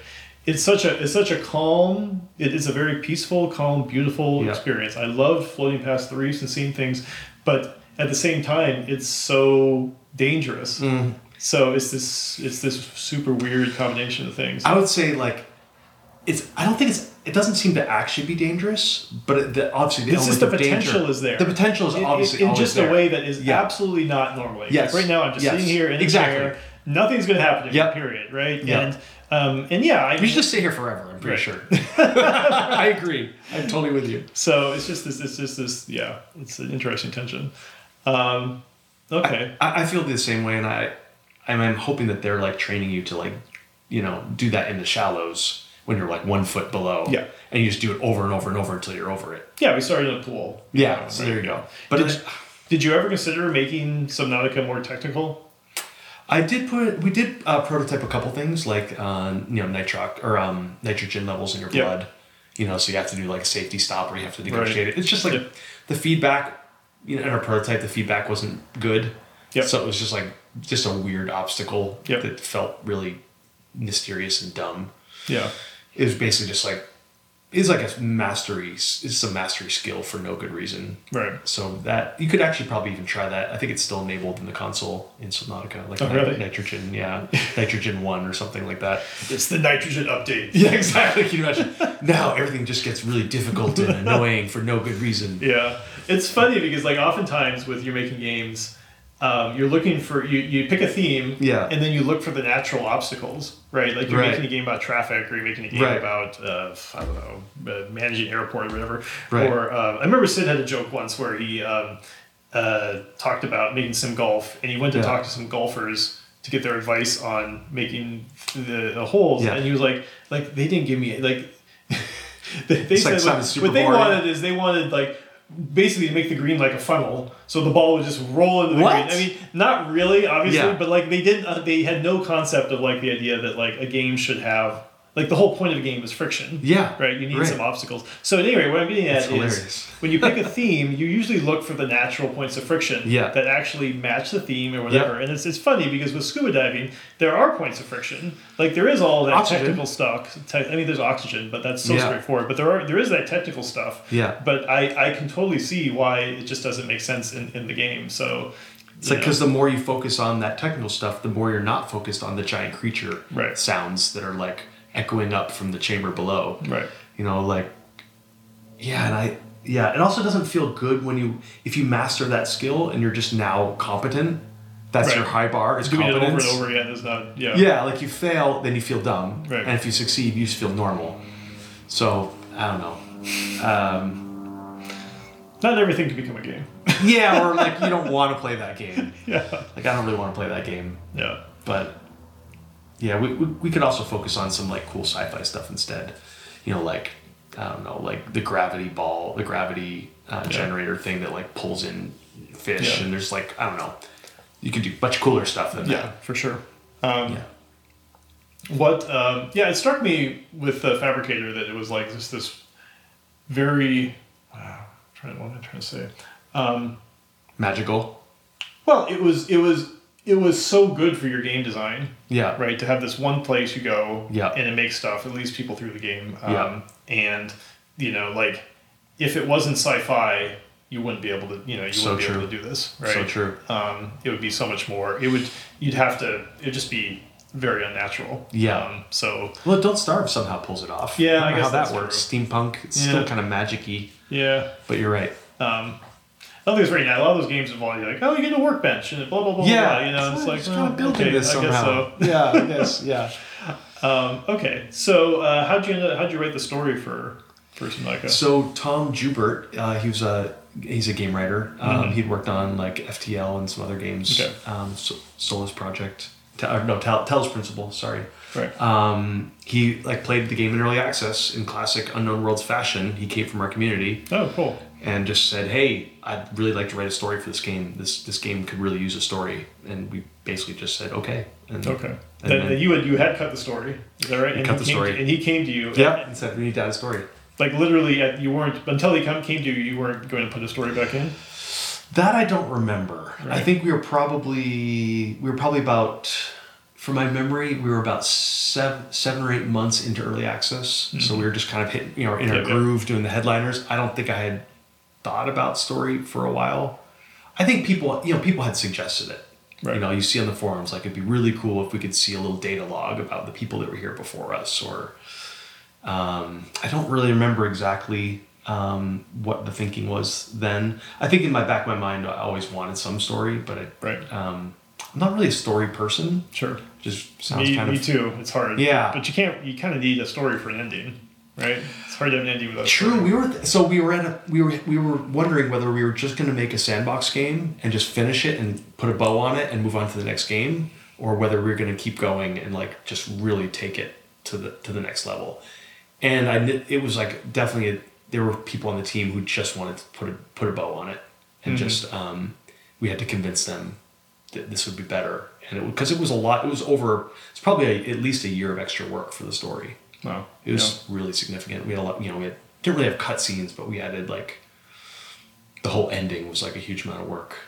Um, Do you know how many? How much of your? How many of your players have kind of gone through the whole thing? I should know that number. I could I could tell you with I could we could add it in, patch it in after because I can just I, there's a query I can run Robot voice. I mean, is it just like Yeah. roughly like It's- one in ten, one in five? Uh, it's probably one ten? in it's probably one in twenty or one in ten, Okay. right around there. Yeah. Maybe it might be one in one in uh, eight or something like that. Right. But I, I actually I should just look that up because I actually don't know. Right. Um, but I'm so happy with that story. Like, it was just, it turned out to be a quite an emotional story, Right. and it just kind of crept up on the game in a really organic way.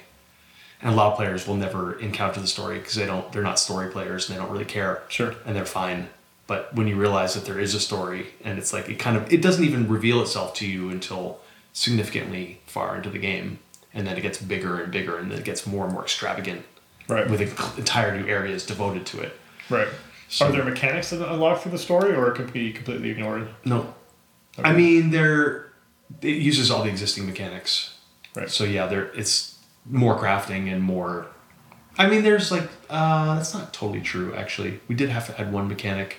Do you know how the um, how the time capsules work? Mhm. It's actually like my favorite feature. Okay. Anything I've ever worked on. All right. So throughout the game, you're finding these time capsules, and there's these little capsules, and they're like they like filled with like random loot ingredients and little weird messages and images and stuff.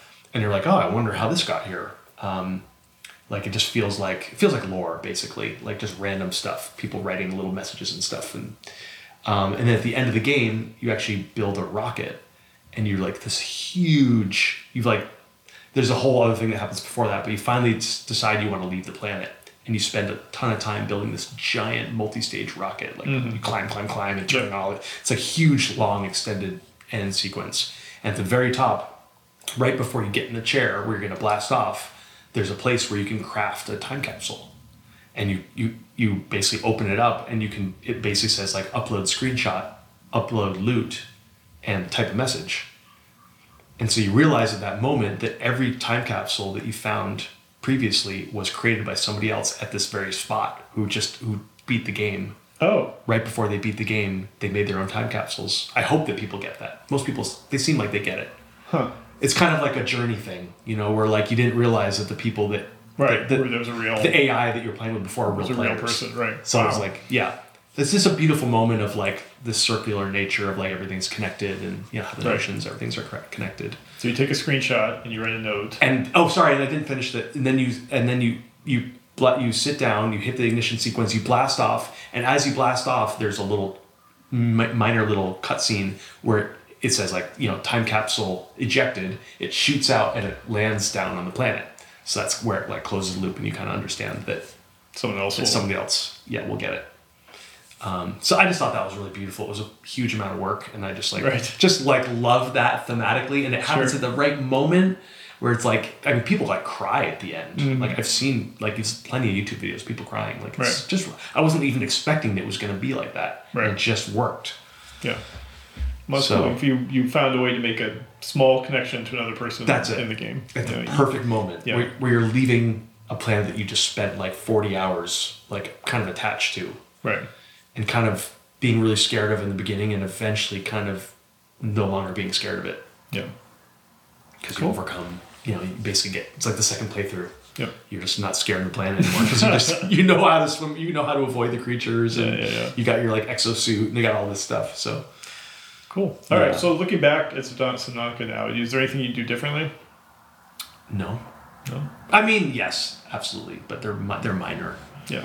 um, there's some like random extra cruft in there i don't like the key card puzzle that snuck in there All right. There's like a violent weapon that snuck in there, which I just found out about. Really? Really upsetting. really, really upsetting. Like There's a gun? A gas torpedo. Oh, okay. I like didn't even. Maybe I. I don't think I ever knew about it. Someone just told me about it. I'm like, you've gotta be kidding me. Right. How did that sneak in there? So, but after NS two, like I really wanted to make a game where everyone could contribute to the game. Yeah. Like I really, really wanted that. Like this. Oh, you know, it's like. It's not a. It's not like a, a difficult tech tree where everything has to be balanced. Right. It's not this tight economy. This is a sandbox game. Right. You know, survival sandbox. So people should be able to put stuff in and have it work, and they did. And there's just a few that I just really wish didn't make it in there. And that's on me. I should have. The, it's like decentralized design. Yeah. So. Yeah. Yeah.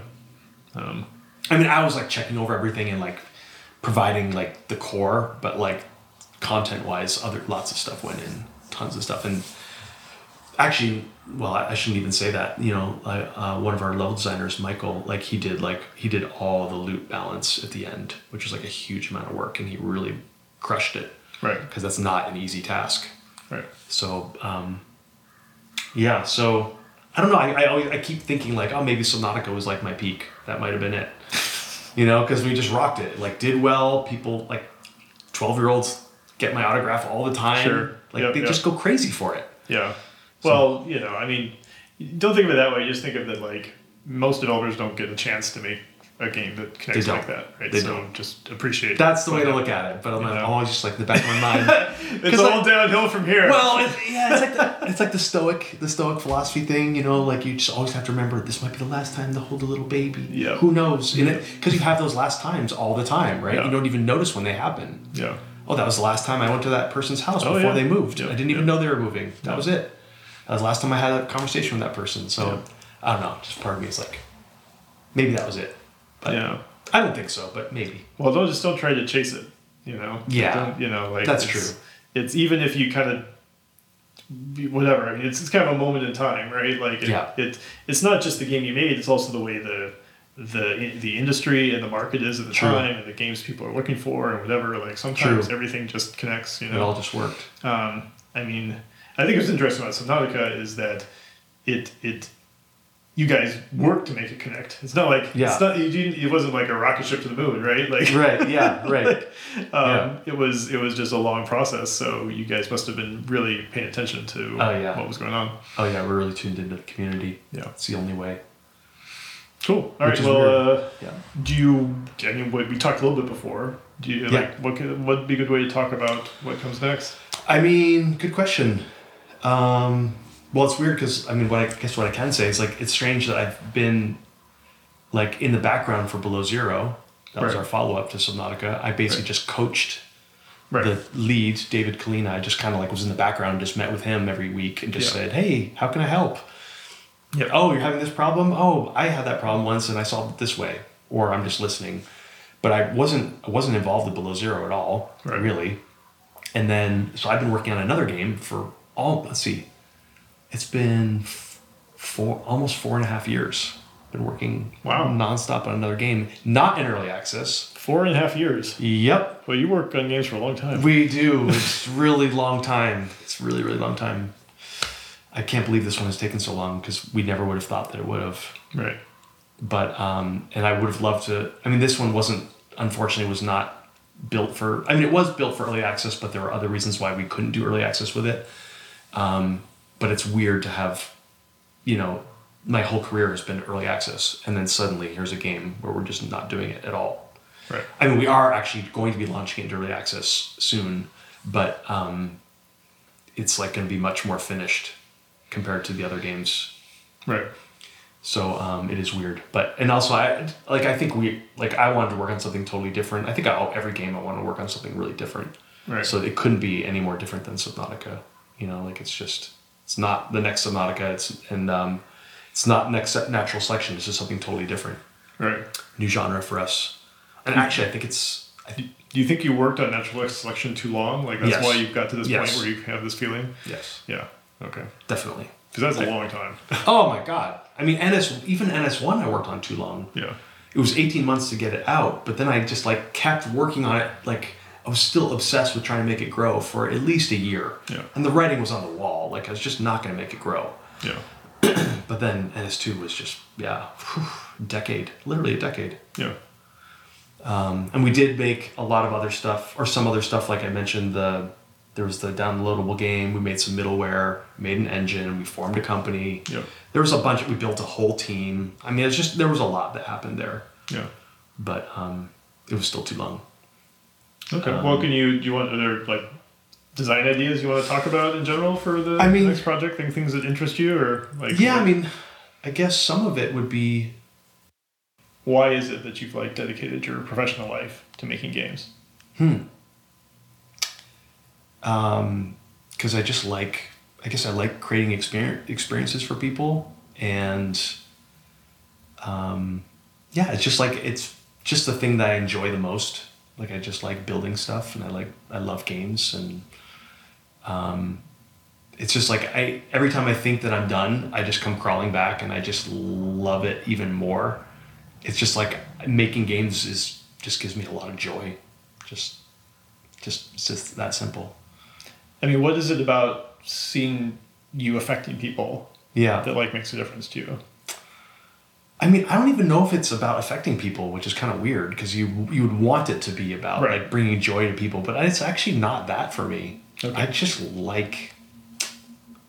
I don't know. Is it about affecting people? I mean, I wouldn't want to make games that no one played. Sure. That would suck. Right. Um, even if it was like the world's best game, and but I wonder if like if I could just make like the world's best game and like I got to play it with like my friends, that would also be really exciting. I would really enjoy that, but it'd be like, why would I want to keep that? Why would it be just be us? I'd want other people to be able to play it if it was really good. Um, I mean, I guess I mean to tie it, I've like done some like thinking about like what it is about games that I really like, really enjoy that speaks to me, and I think a lot of it, you know, bring it back to like how I grew up, is like I did grow up in a very cold environment and very dark environment, Mm-hmm. Yeah. often dark, and also like kind of socially isolating. Yeah. people, you know, Vermonters don't really talk to each other. Okay. they're just kind of gruff and Yeah. they're super nice, but they don't really they don't really share their emotions. They don't really it's not very expressive. Yeah. And I think with games, like I always wanted to I want to bring like warmth to the world. Right. And, like games, like when I see when I, when I see what happens like at a at like a if you're at a dinner party and the conversation like starts to die, Right. You can break out a game and people come to life. Sure. You Oh, know, it's just like it's rejuvenating. Yep. It's just gives energy. Yep. And I love that about games. And I love, I guess I love, I want to bring that to as many people as I can. Yeah. That's So- good. Yeah, I feel the same way about games that like, uh, especially especially board games because Yep. there's not some technological barrier. Yep. Um, but just that there's these people who could be having a great time and they don't realize it because they just need to find the right game for them. Yeah, You exactly. know, and the right game for them. It's not time to try. Not everyone's ready Yeah. to play Twilight Imperium. you Right, know? But exactly. like you know, if you find the right game for the right group of people, like they will Yeah. suddenly have a better time. You know. Like instantly. yeah. And people are laughing and it's like, they're like, they're showing their personalities and it becomes memorable and they're working their minds so they're like you know exercising their mind which is so good for you yeah i think that's what it comes down to and, and i love board game i mean i absolutely am in love with board games the one downside of course is that it's hard to bring them to a lot of people Yeah. so like yeah there's so much cardboard and the shipping and like the reading the rules whereas a video game it's just like Yeah. gonna spread like wildfire Yeah. you know I, I have a, a big interest in in there's in what's the right way to put this? I mean, I think a game like Hearthstone, for example, has really succeeded. Mm-hmm. Yeah. Because there's a certain board game aesthetic Yeah. that you really have to commit to yep in a video game, but makes a big difference if people Yeah. feel like the game is simple enough and transparent enough that they kind of understand what's going on. yeah So it doesn't it doesn't feel like they're playing a system. It feels like they're playing like a, a game they can they can grok. Yeah. You know, and I feel like there should be more video games like that i totally That- couldn't that- agree more that give themselves that, that limitation. Yeah. That they're like, okay, the people should feel like this is, you know, this is something they can imagine sitting on a plane and the computer Oh just help, helping them. So. such a perfect uh, segue because like you can't i can't wait to show you the new game couldn't agree with you more All right, well, maybe Could this will be the right segue. this will be the later- segue Later yeah. oh my gosh that's hilarious that you just said that but Cool. yeah All Uh, well, really nice talking to you this. this. is so fun oh Yeah. my gosh Yeah, i feel like we just covered like Yeah. lands you know like five worlds you know eras It's always epic. Wow.